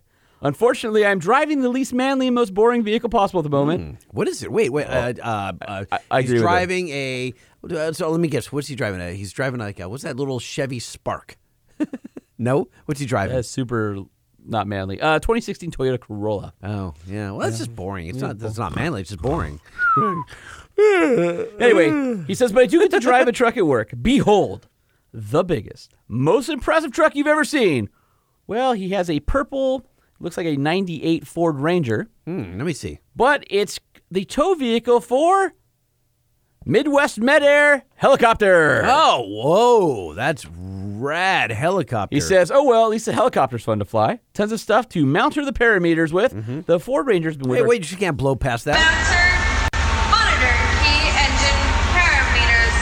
He says the Ford Ranger has been with our company for about 20 years and it just refuses to die. It's now the official aircraft tug for our Airbus EC 135 helicopter. I'm looking to purchase a truck in the next year or so, and I was wondering if you two could go a little deeper into the VM 3 liter EcoDiesel. I've heard snippets about it here and there, but nothing really saying it's a good engine or not. I know the first version had issues with the five weight oil and bearings, but how's the new one turning out? I'd love to get a Gladiator with EcoDiesel, but I don't know if it's worth the wait, especially if it's going to be lemon. Thank you, gentlemen. Keep it classy and five stars. And that's respectfully Ben. And he wants to know if there's any way he can purchase a TSP sticker for his workbench. And uh, Ben, Uh, no, no, no, you can't. you, you can't. But We're gonna- we're but, gonna but if do you, if, something. If you just if you email us, uh, We're gonna we'll- ignore you, we'll- just like no, everybody else. we'll catch up to it at some point. Uh, and- we won't though. But Ben is a chief pilot. How about this? What if we have him put a truck Chief show pilot for Midwest Air? Oh, or he- Midwest Med Air. Right. Uh, maybe we should give ha- oh, give him two stickers, but he has to put one on his helicopter. He's not going to. That's a gorgeous helicopter. I'm looking at. Yeah, it it doesn't now. need to be ruined no. with our stupid No, sticker. No, no. Ben, you don't really want one. I'll send it to you if you email me. No, me. you won't. I might. You won't. You we owe Declan a box of stickers. You realize that, I right? know that. Okay. Uh, but to answer your question, uh, the VM three liter EcoDiesel, the early ones did have some issues. Um, the later ones seem to be fine. And uh, I am told this next generation that's coming out in Whoa, the gla- what, what- what's the cutoff? You said early and late. Like when? Uh, well, just first gen, and now the second gens are coming out. Okay. I would just say that uh, the uh, the ones that are going to be in the Gladiator and in the uh, new Ram that we talked about earlier are supposed to have a whole slew of improvements. So it'll be interesting to see if uh, if it's more reliable. But I have actually had a long term Grand Cherokee with the first gen in it. I had zero problems over a year and 20,000 miles. I know there's been some horror stories about some bearing wear and the zero weight versus five weight oil that the, the manufacturer spec'd one thing and FCA had a different spec for fuel economy and it caused some warranty issues. But I heard all that's been Resolved. remedied. Yeah. Okay. So as far as I know, and from the scuttlebutt, from what I hear, it's been fine. And I know uh, at least three people who own EcoDiesel uh, vehicles: one Ram and two Grand Cherokees. No issues. Love them. Okay. So that, there's my answer on that. All right, solid. Go get an extended warranty. Don't worry about it. This one's titled Show Me the Nissan from Jimmy. Hello, TSP. I really enjoy listening to the show, even though I do not own a truck at this time. Well, it makes two of us. I have plans. I have plans to in the future. So, do you have plans to in the future, Lightning? I do. Really? What? do. What's in your driveway right now? I nothing. That's not true. That's Mini Cooper. Okay, what else is in your driveway right now? I'm not going to talk about it. Nothing. Uh, your I'm wife not- has a truck. Uh, She's more of a truck than you do. My wife just bought the new Kia. Yeah, um, Telluride. A Telluride. Yeah. What did you just buy? I uh, I bought a Kia Telluride with my wife. yes, there's a there's a missing. Uh, you, you have a, uh Scion for your son. Uh, yes. You have a Mini Cooper. That's correct. You have Then my other a- son will inherit. Okay. All right. That's beautiful. You also have a uh, Kia Telluride. Mm, that's and there's something under a tarp that was there when I picked Nope. you up. No, there isn't. There is a tarp Nope. vehicle in your driveway. Nope, there isn't. That's just your imagination. I am going to your house, taking a picture, and posting on social if you don't give it up right now. Nope. I don't know what you're talking Okay, about. So listeners, this one just is know from, lighting uh, is full of crap. So it's from Jimmy. Hello, TSP. I really enjoy listening to the show, and I'm, I'm reading this over again. Even though I do not own a truck, I have plans to own one in the future. I'm a Nissan fan, but I'm a little hesitant to consider purchasing one due to what seems like a lack of aftermarket support in the off road industry. I was wondering if you would consider doing an all Nissan show to let us know who's out there that really supports the Frontier and the Titan with off road goodies. Cheers, Jimmy Higgins. P.S.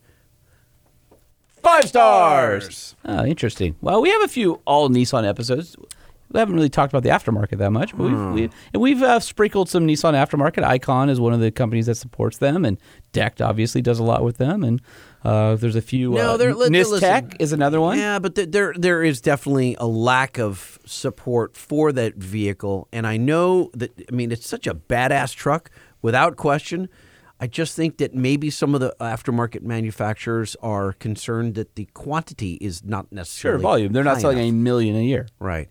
And and so when you're an aftermarket, you know, parts provider, you need massive quantity on the road in hopes of just getting a small percentage of those Of the market share, and then Yeah. also to uh, make back your R and D Yeah. expenses. That's real tough.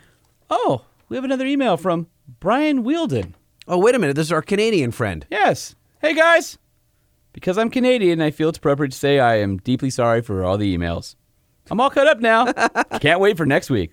Thanks again, Brian. Oh, that's nice. Thanks, man. We appreciate you listening. This one's titled Gas XD from Lars. Hey, guys. Uh, Holman, when you were interviewing your Nissan buddy, did you say Gas XD? I thought all the XDs were diesels, but maybe I was mistaken. Also, wondering if you're sending shirts to Canada anytime soon. Keep up the great show and. Five, stars. The answer is no on the shirts to Canada. That's And not true. Did you Lars' say- stuff is in a box somewhere. Yep, sitting on your floor in your office. I saw it. Future So, did you Yes. say Gas XD? Yes, I did. You can get a gas XD. That's Yes. the uh, base engine, and they actually drive really darn nice. Okay. I like them a lot. So you should go down to your dealership and check one out. Just take one for a test drive. Just tell them you want the gas one That's what I'm saying. or the diesel one. Mm-hmm. Okay, well, we made it. We made it till the end. I feel like barely though.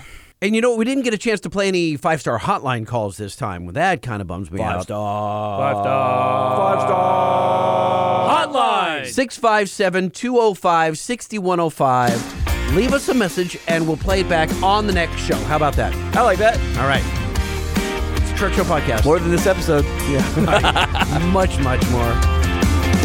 The truck show, the truck show, the truck show. Oh, oh. And don't forget to hit us up on our socials at Truck Show Podcast on Instagram and on Facebook. And uh, send us an email, please. We love emails. Truckshowpodcast at gmail.com. And if we haven't read your email, we're sorry. We have a freaking slew of emails. Yeah. We were thinking, why don't we just do a U-isode, bonus episode, and we'll just try and catch up on all of our emails. If you uh, I- want to listen to it, you can. If I you don't know. you don't. I, I have mixed feelings on that. Why? I don't know. I just think It's our readers need interacting a- with us. Man, we need a good mix on a show. You know what I mean? We need guests. We need.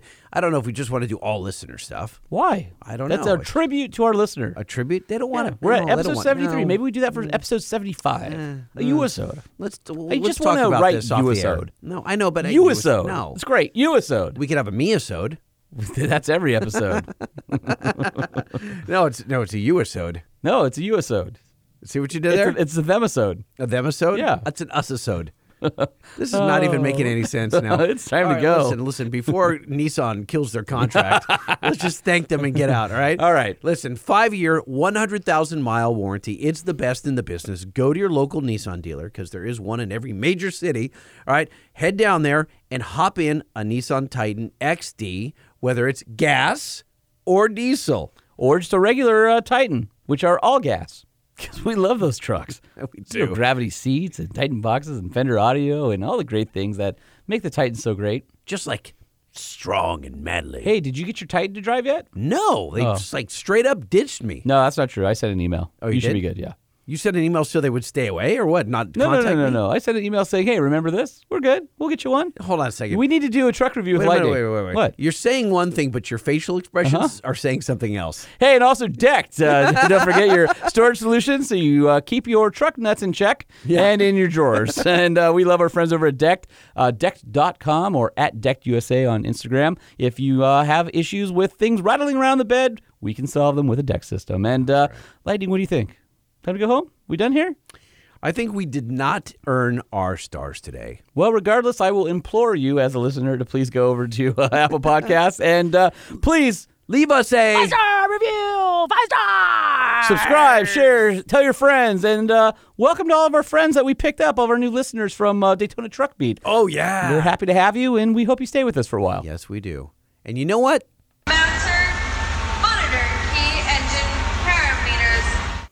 Good day and good night. God bless.